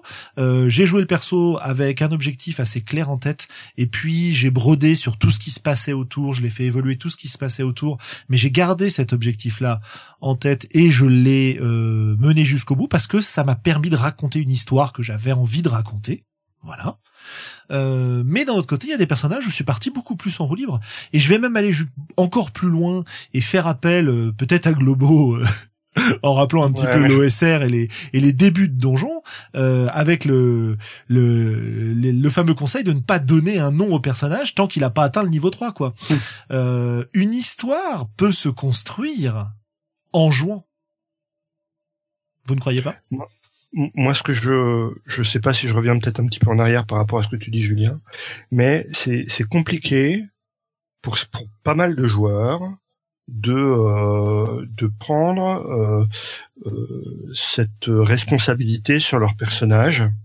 Je pense notamment à un jeu que j'aime vraiment beaucoup, c'est The Mountain Witch, et dans The Mountain Witch, chaque personnage a un sombre secret qu'il doit mettre en scène. Et il a toute autorité sur la narration. Il a le droit de rajouter des PNJ, de créer des scènes, euh, de rajouter des éléments dans le jeu, etc. Et moi, les quelques fois où je l'ai fait jouer, alors peut-être que j'ai pas joué suffisamment longtemps avec les gens, mais ça a été très dur pour eux de s'autoriser à faire ça et, de le et de le mettre en avant parce que tu passes de la posture de, de joueur et d'acteur à la posture d'auteur de ton personnage. Et c'est pas la même chose, quoi. Et c'est c'est une des grandes difficultés du jeu de rôle. Hein. Euh, on a on a longtemps joué simplement nos personnages. Euh, je dis on, c'est plutôt ma pratique à moi. Hein. Euh, je sais qu'il y a des mmh. gens qui ont toujours tout fait, etc. Mais euh, les conseils qu'on nous donnait, c'était vraiment jouer votre personnage, soyez sincère avec ce qu'il est, réagissez aux situations que vous propose votre MJ, respectez les constantes que vous avez définies à la création, qu'elles s'appellent alignement, euh, voie d'illumination, humanité, ce que vous voulez. et comme ça, vous jouerez bien votre personnage. Hein, combien de fois j'ai vu critiquer un paladin parce qu'il jouait pas comme un paladin, quoi, pour prendre un, un exemple, et ah pour l'avoir fait moi-même. Euh, mais euh, euh, voilà, on a on a des guides, on a des voix, mais on peut aller au-delà et on peut effectivement devenir un peu auteur de ce qu'on va mettre en œuvre et de comment on va raconter l'histoire, ouais. Ah mais quand je parle de définir le personnage dès le début, je ne parle pas de de dire il, est loyal bon ou autre. Non, le paladin, il a le droit d'évoluer. Il a le droit de plus être paladin parce que il évolue au, de l'intrigue, il évolue au cours de son histoire, qui n'est peut-être pas celle que le joueur aussi a définie au départ. Mais si ça évolue, c'est pour ça que je pense que ce que disait Morgane, c'est aussi pas, forcément juste à la fin, c'est de temps à autre, faire simplement le point. Est-ce que ton perso, tu penses qu'il a évolué? J'ai eu euh, là, j'ai une campagne en cours où j'ai un perso. Dès le début, c'était euh, oui, alors d'après euh, ce qui s'est passé dans mon passé, mon idée c'est de fuir, donc je saute sur un navire et je me. Bah, ce perso-là, a évolué. Donc son idée maintenant, ce n'est plus forcément le voyage, c'est vraiment, on a défini son axe au début, il a voyagé, mais ensuite, après, le personnage a évolué et maintenant, bouge. Ce n'est plus la même histoire du début. Je, comme ce qui dit sur le chat, on peut pas définir un personnage dès le début, mais juste une guideline de, bah, je pense en l'ayant construit, je, même si c'est en optimisant à fond les persos, bon, j'ai mis ça, ça, ça, donc il va être intéressé par ça. Euh, voilà, juste dire par quoi est intéressé le personnage. C'est le début euh, du RP. Après, au fur et à mesure euh, de l'évolution de l'intrigue, l'histoire d'un perso change. J'ai jamais réussi à l'heure actuelle, en tant que joueuse, à avoir un perso qui n'évolue pas au cours de l'histoire et où son objectif final n'évolue pas. Au début, c'était euh, certains, c'était juste être en vie ou fonder une auberge. Et ensuite, après, euh, ça a totalement changé. Pour donner un exemple de la façon dont on peut définir un personnage et quand on, dont on peut imaginer dès le départ l'évolution qu'on a envie de jouer à travers ce personnage, euh, quand on a fait une campagne de Sur les frontières, jeu de Manuel Bédoué, moi j'ai défini mon personnage comme étant une espèce de sale gosse pourri gâté qui, euh, alors je, je, pardon, je redonne le contexte du jeu. Dans ce jeu, on joue des cadets de famille euh, nobles d'un empire qui sont envoyés sur les frontières pour étendre l'empire et le défendre contre les barbares, en étant bénis par l'empereur, ce qui leur apporte des pouvoirs magiques. Voilà. Et on va jouer en fait l'évolution, sachant que ceux qui reviennent des frontières une fois adultes sont des héros et que très peu reviennent. D'ailleurs, dans le groupe de jeu, a priori, un seul reviendra en tant que héros. Et moi, donc, j'avais décidé de prendre ce personnage, c'est le jeu qui le permet aussi, hein, de prendre euh, cette espèce de gamin pourri gâté, euh, très jeune, plus jeune que les autres, euh, très attaché à sa nounou, qui était d'ailleurs parti avec lui au départ, et, et qui se sentait complètement rejeté, banni par sa famille, qui avait été très déçu par lui donc euh, vraiment un chouinard quoi. Et j'avais décidé de le jouer de manière à ce qu'il grandisse et qu'il devienne cette forme de héros en passant par une espèce de rébellion adolescente, etc. Et le jeu m'a permis de le faire. Et ça a été hyper jouissif de raconter cette histoire-là que j'avais décidé de raconter au départ. J'avais pas décidé les épisodes, je savais pas comment elle allait se passer, parce que c'est vraiment l'intrigue du jeu qui m'a permis de le faire apparaître, c'est-à-dire qu'on a rencontré des barbares, dans ces barbares il y avait des factions, il y avait une des factions qui chevauchait des aigles, donc évidemment mon gamin il a trouvé ça absolument formidable de chevaucher des aigles, il est parti vivre un peu avec eux, il est revenu beaucoup plus sûr de lui, enfin bref, on a, on a construit tout un truc comme ça. Et, et donc là, quelque part, j'ai pas du tout lâché prise. Et pourtant, j'ai raconté une histoire géniale, et quand elle est arrivée à sa conclusion, il n'est pas devenu le héros, c'est pas lui qui est revenu à la fin, mais sa dernière action, euh, entre guillemets héroïque, était une action d'éclat suffisamment importante et suffisamment bien cadrée dans l'intrigue pour conclure l'histoire de ce perso. Alors le, le parallèle qui a été très rigolo d'ailleurs, c'est que c'est arrivé à l'avant-dernière partie, et honnêtement, j'avais quasiment plus aucun intérêt à jouer ce personnage pour la dernière partie, en fait. Mais voilà, ça c'est c'est pour dire que oui. Donc paradoxalement, pour toi, la, la campagne a fini trop tard. Elle aurait pu ou dû finir beaucoup plus tôt. Tu es coupé, je crois. euh, Oui, on a perdu Julien. Pardon, pardon. Voilà. Ah, le revoilà. Non, Euh, oui, non. Je disais, oui et non, elle a fini trop tard. Fini Julien, c'est horrible. Révolution On a un petit problème de connexion. C'est-à-dire, qu'est-ce qui se Deuxième passe révolution du chat. Dites-moi. Ben, on t'a eu très super haché, quoi. Ouais, et là, ça va Mais ça a l'air de revenir. Ouais, là, ça va. Ouais, parce que j'ai filé un coup dans le micro, donc j'ai dû déconnecter un peu le câble. Donc, merci de, merci, merci de me l'avoir signalé. Je reprends. Je disais, la campagne n'a pas fini trop tôt pour moi.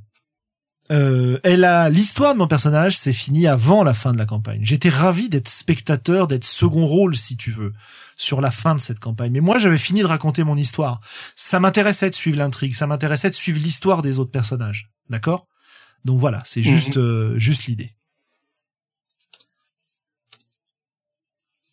Donc voilà. Bien, bien, bien. Ça c'était vraiment sur le côté euh, histoire fixée, etc., etc. Évidemment, ça parle beaucoup pendant ce temps-là sur le chat et j'ai pas du tout suivi ce qu'il s'y disait. Bien, Des, des choses passionnantes. Euh, tu- des choses passionnantes, n'est-ce pas? Donc, bah, on, est-ce qu'on a, est-ce qu'on a un peu fait le, oui, vas-y. Sur le chat, essentiellement, il, il est dit que euh, avant une, une première partie, euh, il faut finalement très peu définir son personnage pour rajouter après son histoire euh, au fil des parties. C'est une école. est très réactif. C'est une Comment? école. Oui, mais j'essaye de séparer un peu toutes les conneries qu'on peut dire euh, à côté et, euh, et voilà la réflexion qui a été Ok. Oui, oui. Euh, voilà. Donc il y a, il y, a, il y a plein d'écoles de jeux. Euh, à vous de voir euh, celle que vous préférez.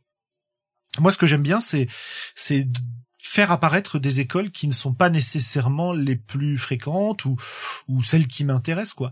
Euh, moi, j'ai j'ai- sur certains jeux, certaines parties, j'ai adoré euh, construire l'histoire du personnage comme ça. Sur d'autres, j'ai complètement euh, adoré le fait de lui donner une vie en jouant, c'est-à-dire partir d'un truc complètement technique euh, avec quasiment pas de chair sur euh, sur cet os mécanique, si j'ose dire, et, et ensuite construire, ajouter, lui donner de l'intérêt euh, euh, par ses relations, par ses interactions avec les autres, face à une décision à prendre, ne sachant pas, n'ayant pas donné de, de ligne directrice à mon personnage, bah l'apprendre à ce moment-là et donc constituer sa personnalité au fur et à mesure des décisions que je prends, quoi. Ça aussi, c'est une façon de, jou- une façon de jouer que, que j'aime beaucoup.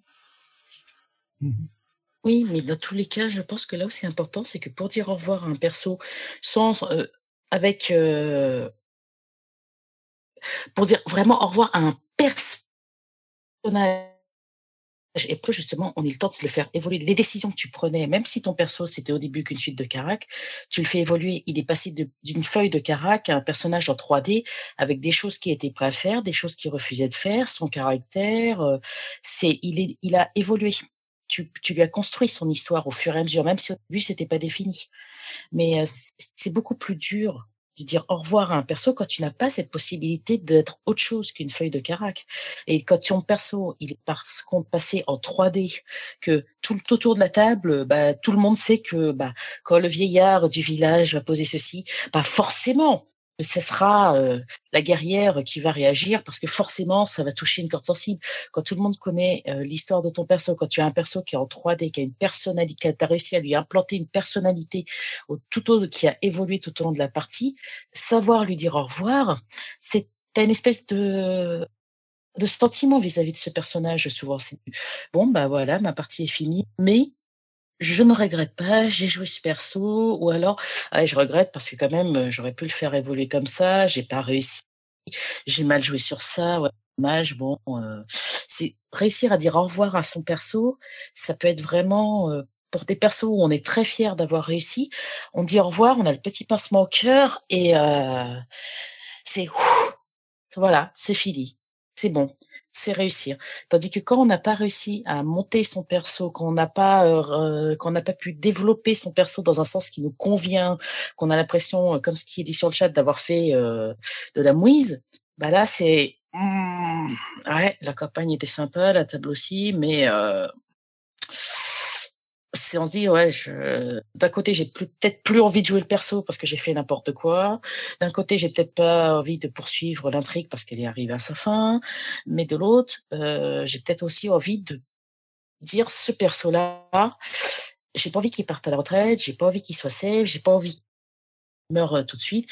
J'ai envie de lui dire vas-y, tu une seconde chance, on continue. Qu'est-ce que tu deviens euh, si je te laisse faire Qu'est-ce que tu deviens dans un an, dans dix ans, dans vingt ans?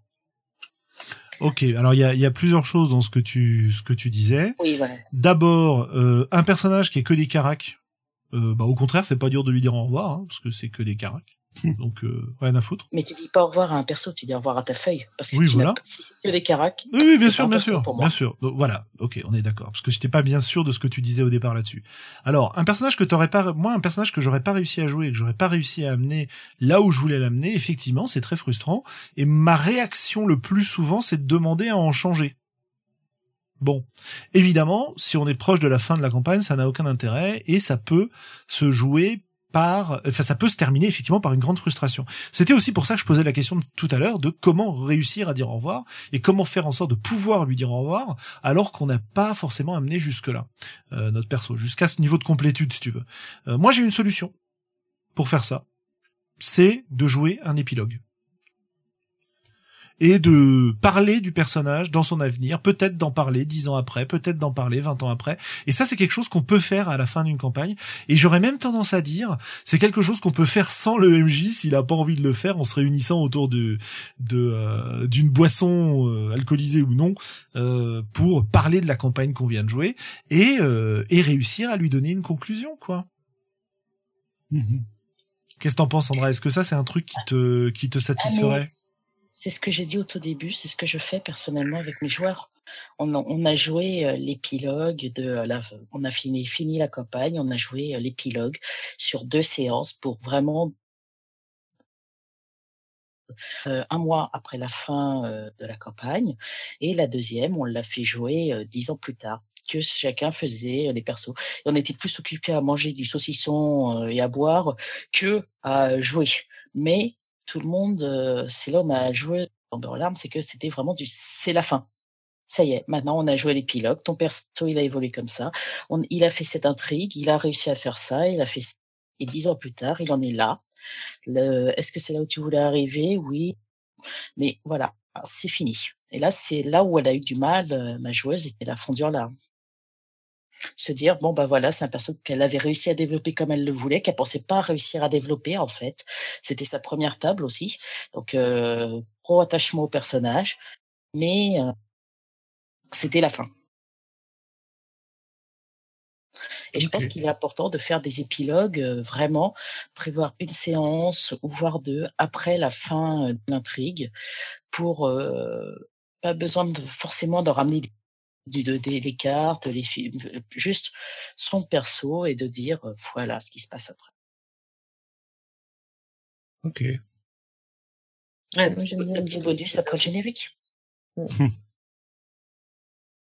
Non, j'aime bien l'idée de l'épilogue quand c'est euh, quand c'est nécessaire effectivement, à partir du moment où c'est où c'est réglé en, en, en jeu, je trouve ça euh, je trouve ça très bien. Mais j'aime bien aussi l'idée qu'on après la fin de enfin j'aime j'aime les j'aime les deux. Ça dépend vraiment tellement des situations mais euh, qu'après la fin d'une campagne justement on se s'approprie on se réapproprie complètement le personnage et qu'on imagine soi-même euh, la fin. Moi c'est quelque chose que j'ai j'ai eu tendance à faire de d'imaginer la suite en fait. Euh, tout simplement après une fin de campagne bah, avec toi Julien avec le le, le changeling euh, Victoria euh, d'imaginer ce qui se passait par la suite dans la vie du, du personnage. C'est une façon de voilà de continuer le jeu, mais toute seule et de d'apporter la réponse que j'avais envie de d'apporter à ce personnage-là. Mais je pense que dans certains cas, effectivement, où les parties sont dans un autre univers, où on a un rapport aussi au personnage différent, euh, à des moments où on peut avoir un rapport euh, différent au personnage qu'on joue, l'épilogue, je trouve ça très très bien. Mhm. Moi, j'aime beaucoup l'épilogue et j'aime beaucoup l'épilogue euh, entre les mains des joueurs. C'est-à-dire que en tant que meneur de jeu, dans ces cas-là, à la limite, tout ce que j'ai à dire, c'est oui, ok, d'accord. C'est-à-dire que le personnage me dit bon bah voilà, euh, mon barbare finalement, euh, après avoir délivré la princesse et vaincu le nécromancien, eh ben il est parti en guerre dans un royaume lointain, il a fini par devenir le roi et et enfin tu vois et partir dans un truc complètement démesuré bah ça me dérange pas parce que redonner comme tu dis le contrôle du personnage au joueur complètement et de ce qui se passe autour du personnage avec une limite qui est évidemment de pas pourrir les épilogues des autres euh, personnages quoi hein, évidemment j'ai presque envie j'ai presque envie de d'imaginer un jeu qu'on jouerait après les campagnes dans lequel on, on, jouerait autour de ces épilogues en fait voilà. Morgan, est-ce que tu... tu joues que des personnages cramés Tu joues pas Bah, il y, y, avait, il y avait post-mortem, il y avait post-mortem où tu jouais euh, tes personnages morts euh, dans un nouvel univers, etc. Mais euh, qui, qui avait un petit peu ce rôle-là finalement. Hein. Mais là, c'était plus en faire une espèce de story game dans lequel tu racontes le destin merveilleux des personnages que tu as joué en campagne. Euh, ça, ça pourrait être assez fun quoi. Euh, T'avais euh, un jeu du Game Chef qui avait été fait il y a, il y a quelques temps par euh, Guylaine Lemignot qui s'appelle Un dernier verre où tu joues des des gloires euh, brisées euh, accoudées à un bar qui raconte leur vie en se payant des coups. Euh, et, et, leurs échecs. Et, euh, et c'est vrai que l'imaginer en reprenant comme personnage un personnage qu'on a joué dans une campagne, c'est assez fun pour moi. Euh, bien, bien, bien. Euh, Avez-vous des choses à rajouter? Oui, pardon. Non, non, non, non. non, J'étais parti sur autre chose. C'est les, les, les fins qu'on donne soi-même à son personnage euh, en milieu de campagne. Ah, alors qu'est-ce que tu entends par là?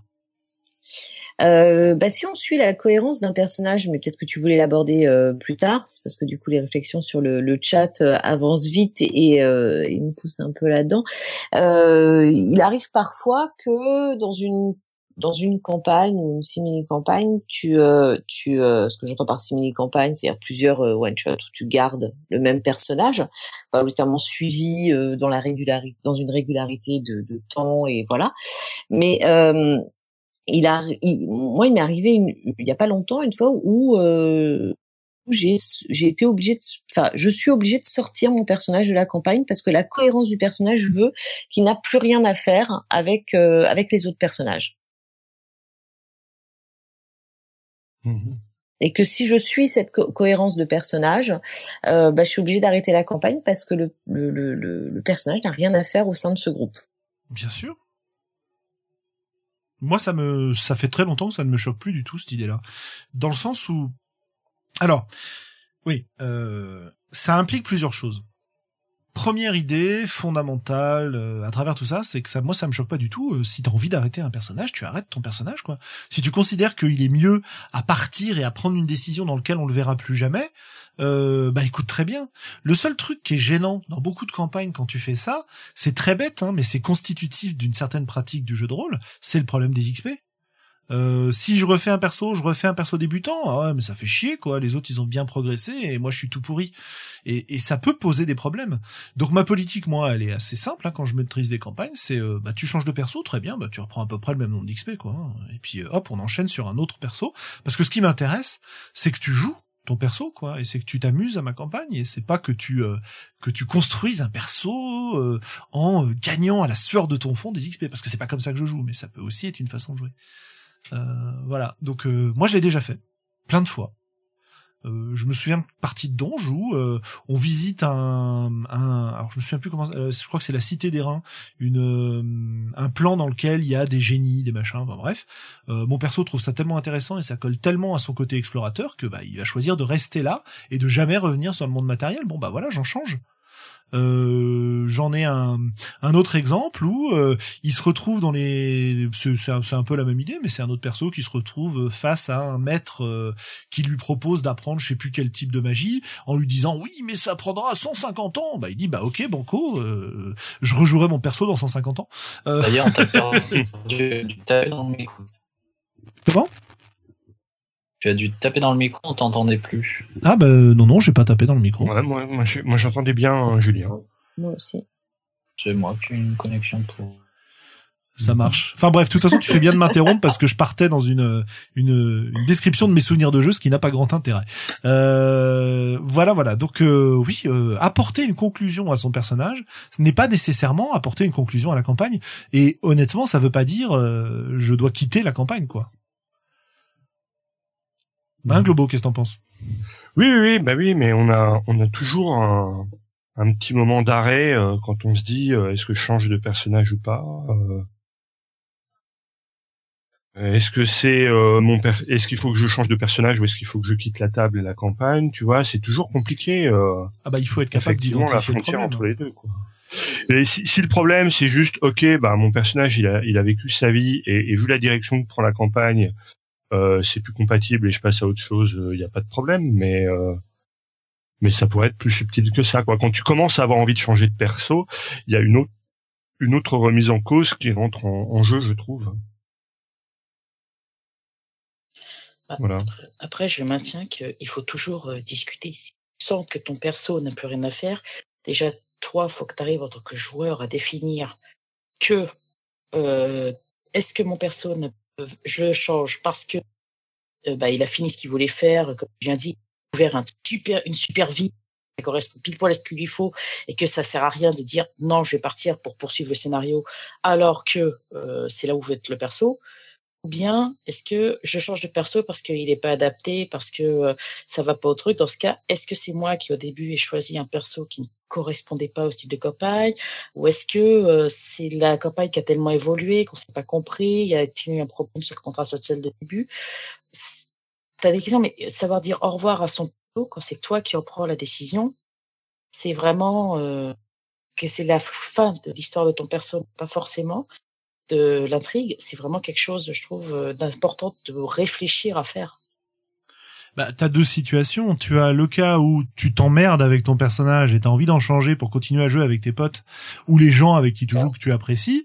Euh, et t'as le côté, ah ouais, mais en fait, j'ai apporté m- l'histoire de mon personnage à une conclusion que j'adore euh, et euh, je suis fier de ce que j'ai fait et j'ai pas envie de le continuer parce que si je le continue, je risque de foirer et de descendre de ce de cet apogée auquel j'ai réussi à le conduire. Donc euh, on peut le faire évoluer effectivement, mais on peut aussi lui dire au revoir à ce moment-là et je trouve ça très très bien moi. En fait, je pense que je pense qu'il faut savoir même si ça fait un pincement au cœur, dire au revoir au personnage quand le moment est arrivé et qu'il faut savoir faire arriver le moment où on lui dit au revoir quand on sent que l'intrigue va arriver à sa fin ou si on ne lui dit pas au revoir, bah, il faut savourer les moments où on va ensuite pouvoir se jouer ses épilogues et éventuellement se les jouer tout seul comme disait Anne. Savourer le fait qu'en jeu de rôle, on peut choisir comment on meurt. Exactement. Hein Comment c'était le titre de l'article dont on parlait sur le chat? Réussir votre mort avec les voix d'Altaride sur votre mort, exactement. Voilà. Bah écoutez, je pense que à moins que vous vouliez aborder d'autres sujets sur cette euh, ces questions de fin je- de personnage euh, et Ouais, je voudrais aborder un, Ouais, un truc très rapidement. Juste une manière très pourrie de, de faire le deuil de son personnage. Ouais. C'est d'en faire un roman et de l'envoyer à un éditeur. Il est pire con, ça marche en plus.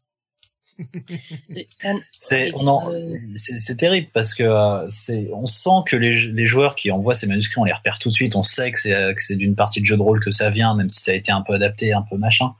On sent que les joueurs autour de la table ils se sont bien marrés et que euh, et que voilà. Mais bon, d'une part, ça fait pas un manuscrit, euh, ne serait-ce que vaguement acceptable. Et, euh, et d'autre part, euh, merde, euh, avis à tous, le jeu de rôle c'est très personnel, on s'amuse entre euh, voilà entre gens dans un petit cercle, c'est de l'ordre du privé, c'est euh, c'est pas une histoire qu'on balance à la face du monde, ça n'intéresse personne. Voilà. C'est assez vrai, assez souvent, sauf quand certaines personnes qui le font ont beaucoup de talent. Parce qu'il y en a qui l'ont fait et, et qui ont écrit des trucs plutôt intéressants derrière. Mais, Mais ils bon, sont, ils sont suffisamment ils sont suffisamment rares pour que le kawaii général s'impose. Oui, bien sûr. Mais je suis parfaitement d'accord avec toi. Euh, par Mm. contre, ce que je dirais, c'est que si vous avez envie de le faire, faites-le parce que ça peut vous mettre le pied à l'étrier, la, la main à l'encrier, la plume à l'encrier, dirons-nous, et que c'est peut-être un moyen de commencer à écrire et travailler des textes si on a envie d'en d'en faire des plus intéressants plus tard, non? Puisque moi, ce que j'ai entendu comme conseil d'écriture, c'est toujours à écrivez, quoi. Ça, ça se maintient. Avez-vous, vous autres, Globo, Sandra, Anne, une conclusion à apporter à notre discussion ou à un argument à donner contre ce que je viens de dire? Ou pour ou Je ne sais pas. Anne Euh, sur le sujet initial, non. Pour l'écriture, euh, oui.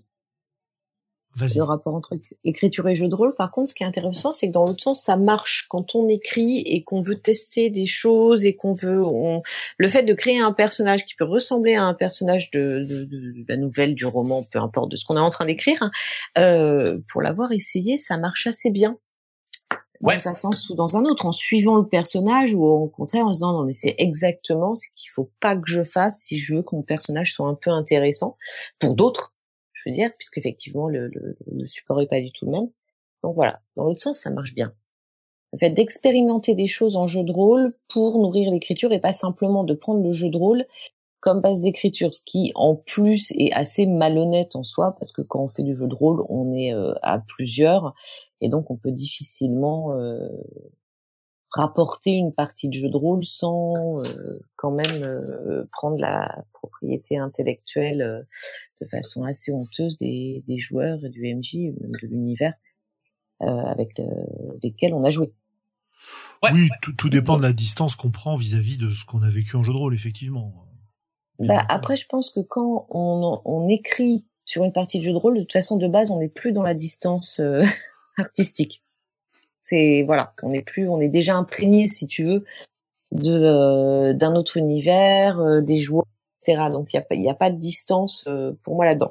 Par contre, dans l'autre sens, si vous écrivez et que ça, ça peut être vraiment super intéressant de de se dire tiens pour mon pro- prochain jeu de rôle, euh, sans parler de l'univers, sans parler de des trames narratives, je vais prendre un personnage qui peut ressembler à un personnage, euh, un des personnages que j'ai envie d'exploiter pour écrire. Là, ça, là, dans les, dans les, hum, pour poser des personnages dans les mécanismes eux-mêmes, simplement de personnages, c'est super intéressant. Ok, bah écoute, euh, oui. euh, ah, tu tu as tu approuves, c'est ça, Morgane? Yep. ok. Il est temps. Je suis de... un poney, alors je fais yop. C'est ça. Euh, Xavier, Sandra, une conclusion à apporter Sinon, on passe à nos coups de cœur, coups de gueule, les premiers de l'année, et on conclura cet épisode en remerciant tout le monde. Ouais, non, non, moi je pense qu'on a bien fait le tour de, Moi, je dirais- tout ça.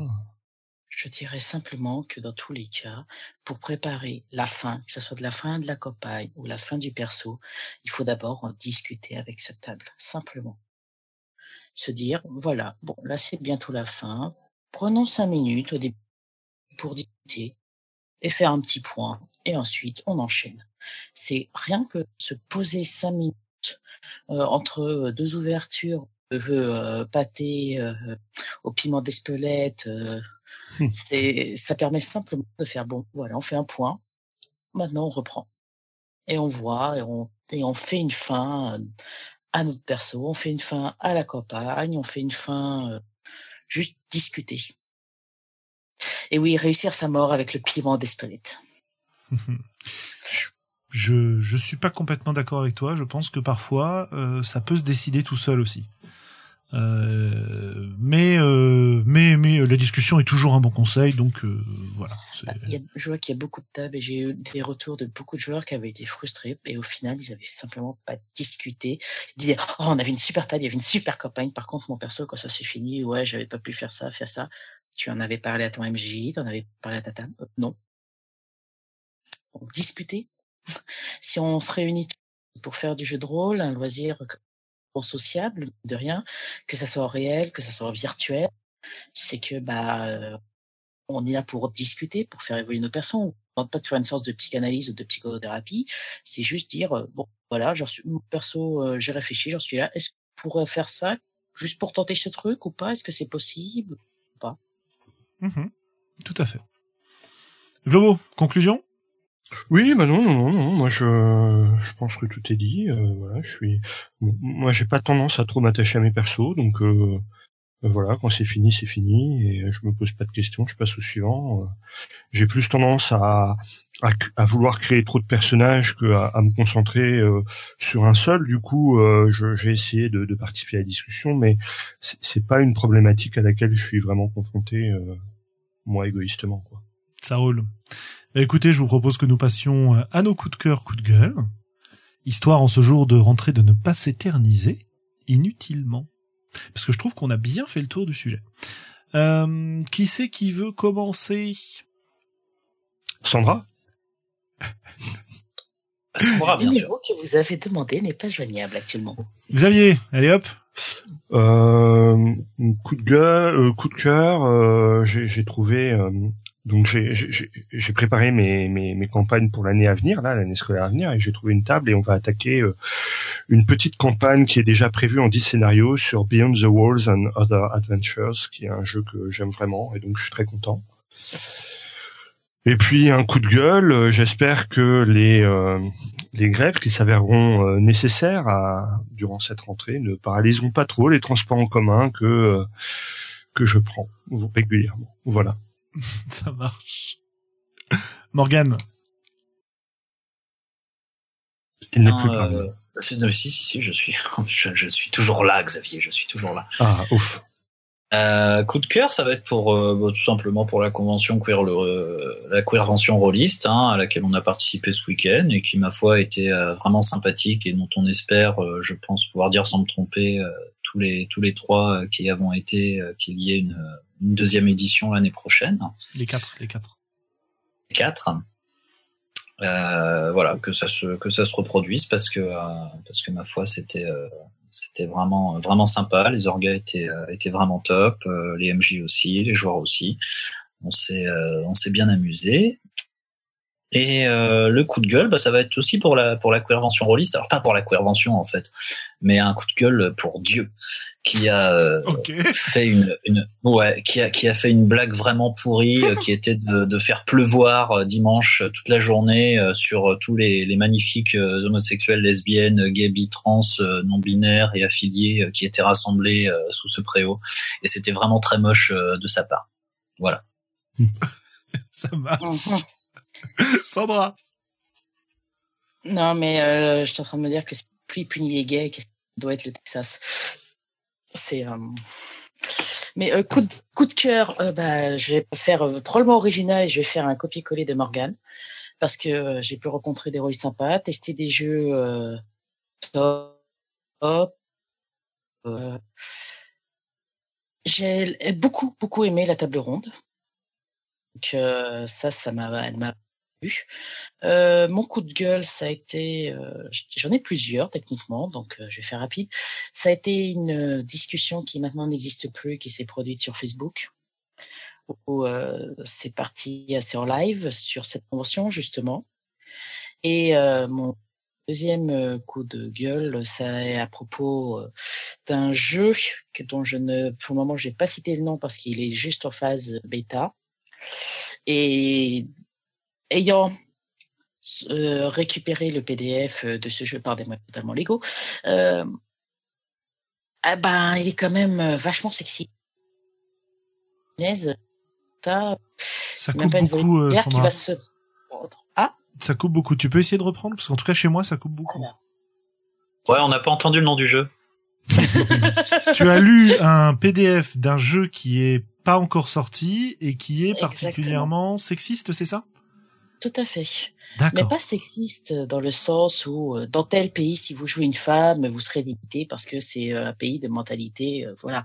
Non, c'est de toute manière. euh, Alors, pour euh, un exemple qui est donné, c'est si vous avez, prenons l'exemple, si vous avez une joueuse, alors nous savons que les femmes sont moins loisirs, donc on vous propose de lui faire jouer tel archétype, tel archétype et tel archétype. Dans les conseils OMJ, euh, c'est du euh, si vous voyez une femme pas le gros barbare euh, bourrin donnez-lui la gentille magicienne elfe C'est dans un jeu qui va être publié, ça.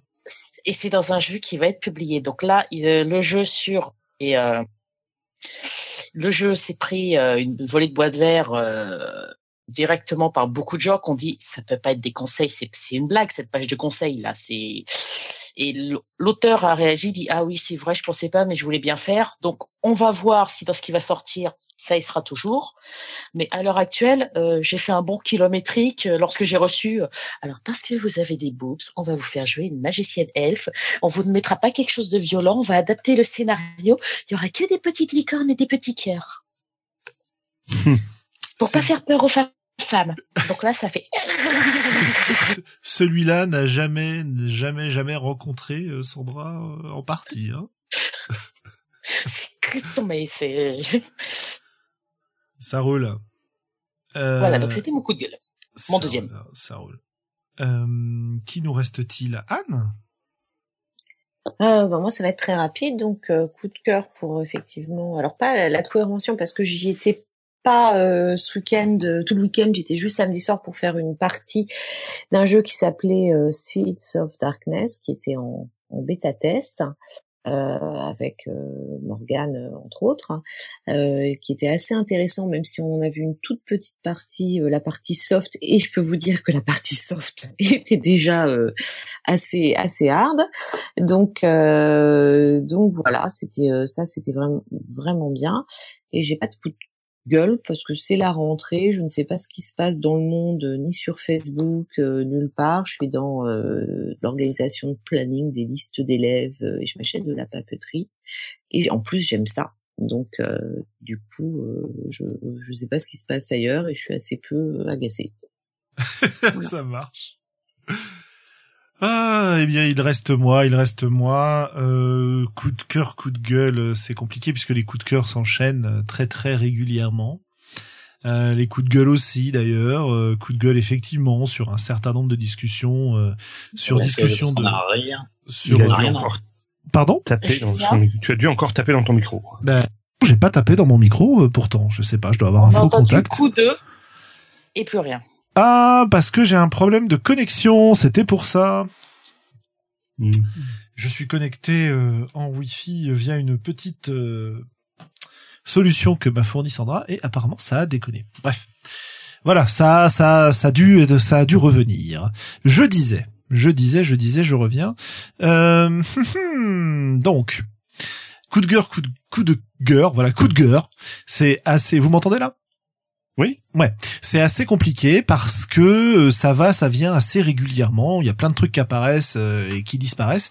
Au niveau coup de gueule, effectivement, euh, des discussions et l'apparition de trolls assez violents et de réactions que je ne que je ne comprends pas sur, enfin que je ne veux pas comprendre sur sur des, groupes comme discussion de release que je viens d'ailleurs de quitter aujourd'hui. Tellement j'en avais assez de d'être confronté à ce genre de discussion qui ne m'intéresse plus. Donc euh, bon voilà que les que les les importuns ou ceux que je considère comme des importuns euh, se réjouissent, je viendrai plus les embêter. voilà. Et sinon, euh, coup de cœur, euh, il faut que j'en retrouve un. Et ça, c'est pas simple. Malheureusement, j'en ai pas qui me viennent. J'ai j'ai un petit blanc là immédiatement.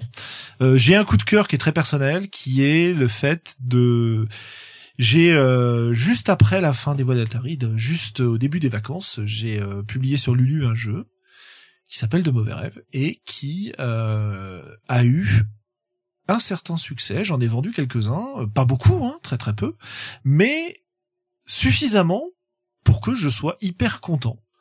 Euh, de voir que ça a intéressé un certain nombre de rôlistes. Et donc, euh, merci, merci à vous. Et c'est euh, en évoquant ce sujet-là que les autres coups de cœur dont je voulais parler euh, reviennent. Deuxième coup de cœur phénoménal, c'est pour le Game Chef de cette année, avec une communauté assez géniale qui a participé. Et, et, merci, merci à tous ceux que j'ai pu retrouver sur le Discord qu'on avait mis en place. Euh, on a pu se soutenir les uns les autres. On a pu créer des jeux super intéressants ensemble. Euh, les gagnants ont d'ailleurs été désignés. Hein. N'hésitez pas à aller voir les finalistes et les gagnants, euh, voire même les autres jeux, puisqu'il y a plein, plein, plein de trucs rigolos. Et enfin, dernier, euh, dernier coup de cœur dans la même série, euh, je me suis marré à faire des vidéos pour le, le RPG a Day, qui était une initiative en août pour nous tenir compagnie pendant que les podcasts sont en pause. Et là aussi, euh, hyper sympa, euh, l'accueil de, de la communauté qui participait à ça, très très indulgent, très très bienveillante, et qui m'a permis de euh, apprendre pas mal de choses sur la vidéo et probablement de vous proposer dans les voies d'Altarine un peu plus tard un peu de vidéo. Voilà, voilà. Autre chose? On dit au revoir? Mais oui. Au revoir tout le monde. À, moins que le chat. Attends, attends, attends. Le chat, le chat. Pardon. Qu'est-ce qu'on a euh, Qu'est-ce qu'on a sur le chat? On est-ce qu'on a un coup de cœur? Ouais. Euh, on avait un coup de cœur et après ça s'est perdu dans une discussion sur euh, gagner la guerre. Ouais. Euh, faut que je retrouve le coup de cœur. Euh, Tapi, alors je peux, je peux, je l'ai retrouvé. Tapi Virginia a fait jouer un de ses jeux qu'il qui écrit depuis, j'espère que cette fois je me suis pas trompé, depuis six ans, et ça lui a donné envie de faire un kit d'initiation. Et cool. en coup de gueule, apparemment, il a aussi fait une partie de Terra X et il trouve que le jeu n'est pas complet. Terra X, c'est un jeu du Grumpf, si je ne m'abuse. Oui. Ouais, bon, ça m'étonne pas parce que de toute façon, c'est des jeux sur lesquels tu dois euh, apporter pas mal de choses en général, et c'est un peu le plaisir qui qui propose. Mais je je connais pas Terra X. Il me semble qu'il y a beaucoup beaucoup de tables aléatoires à l'intérieur. Et ça a coupé encore, il me semble, non? Non, non, moi j'avais, je l'ai. Oui, oui, voilà. Bon, bah écoutez, euh, Discord, il va falloir que on se, on se mette au point. Euh, très bien. Ah oui, on parle de Demiurge aussi, le jeu de Frédéric Sintès qu'il prépare depuis un nombre d'années très très conséquent, qui va bientôt sortir. Écoutez, on, on vous en reparlera probablement de ça à un moment ou à un autre. Bien. Eh ben écoutez, au revoir tout le monde. Merci d'avoir participé. Je vais couper euh, la diffusion YouTube. Bonne nuit,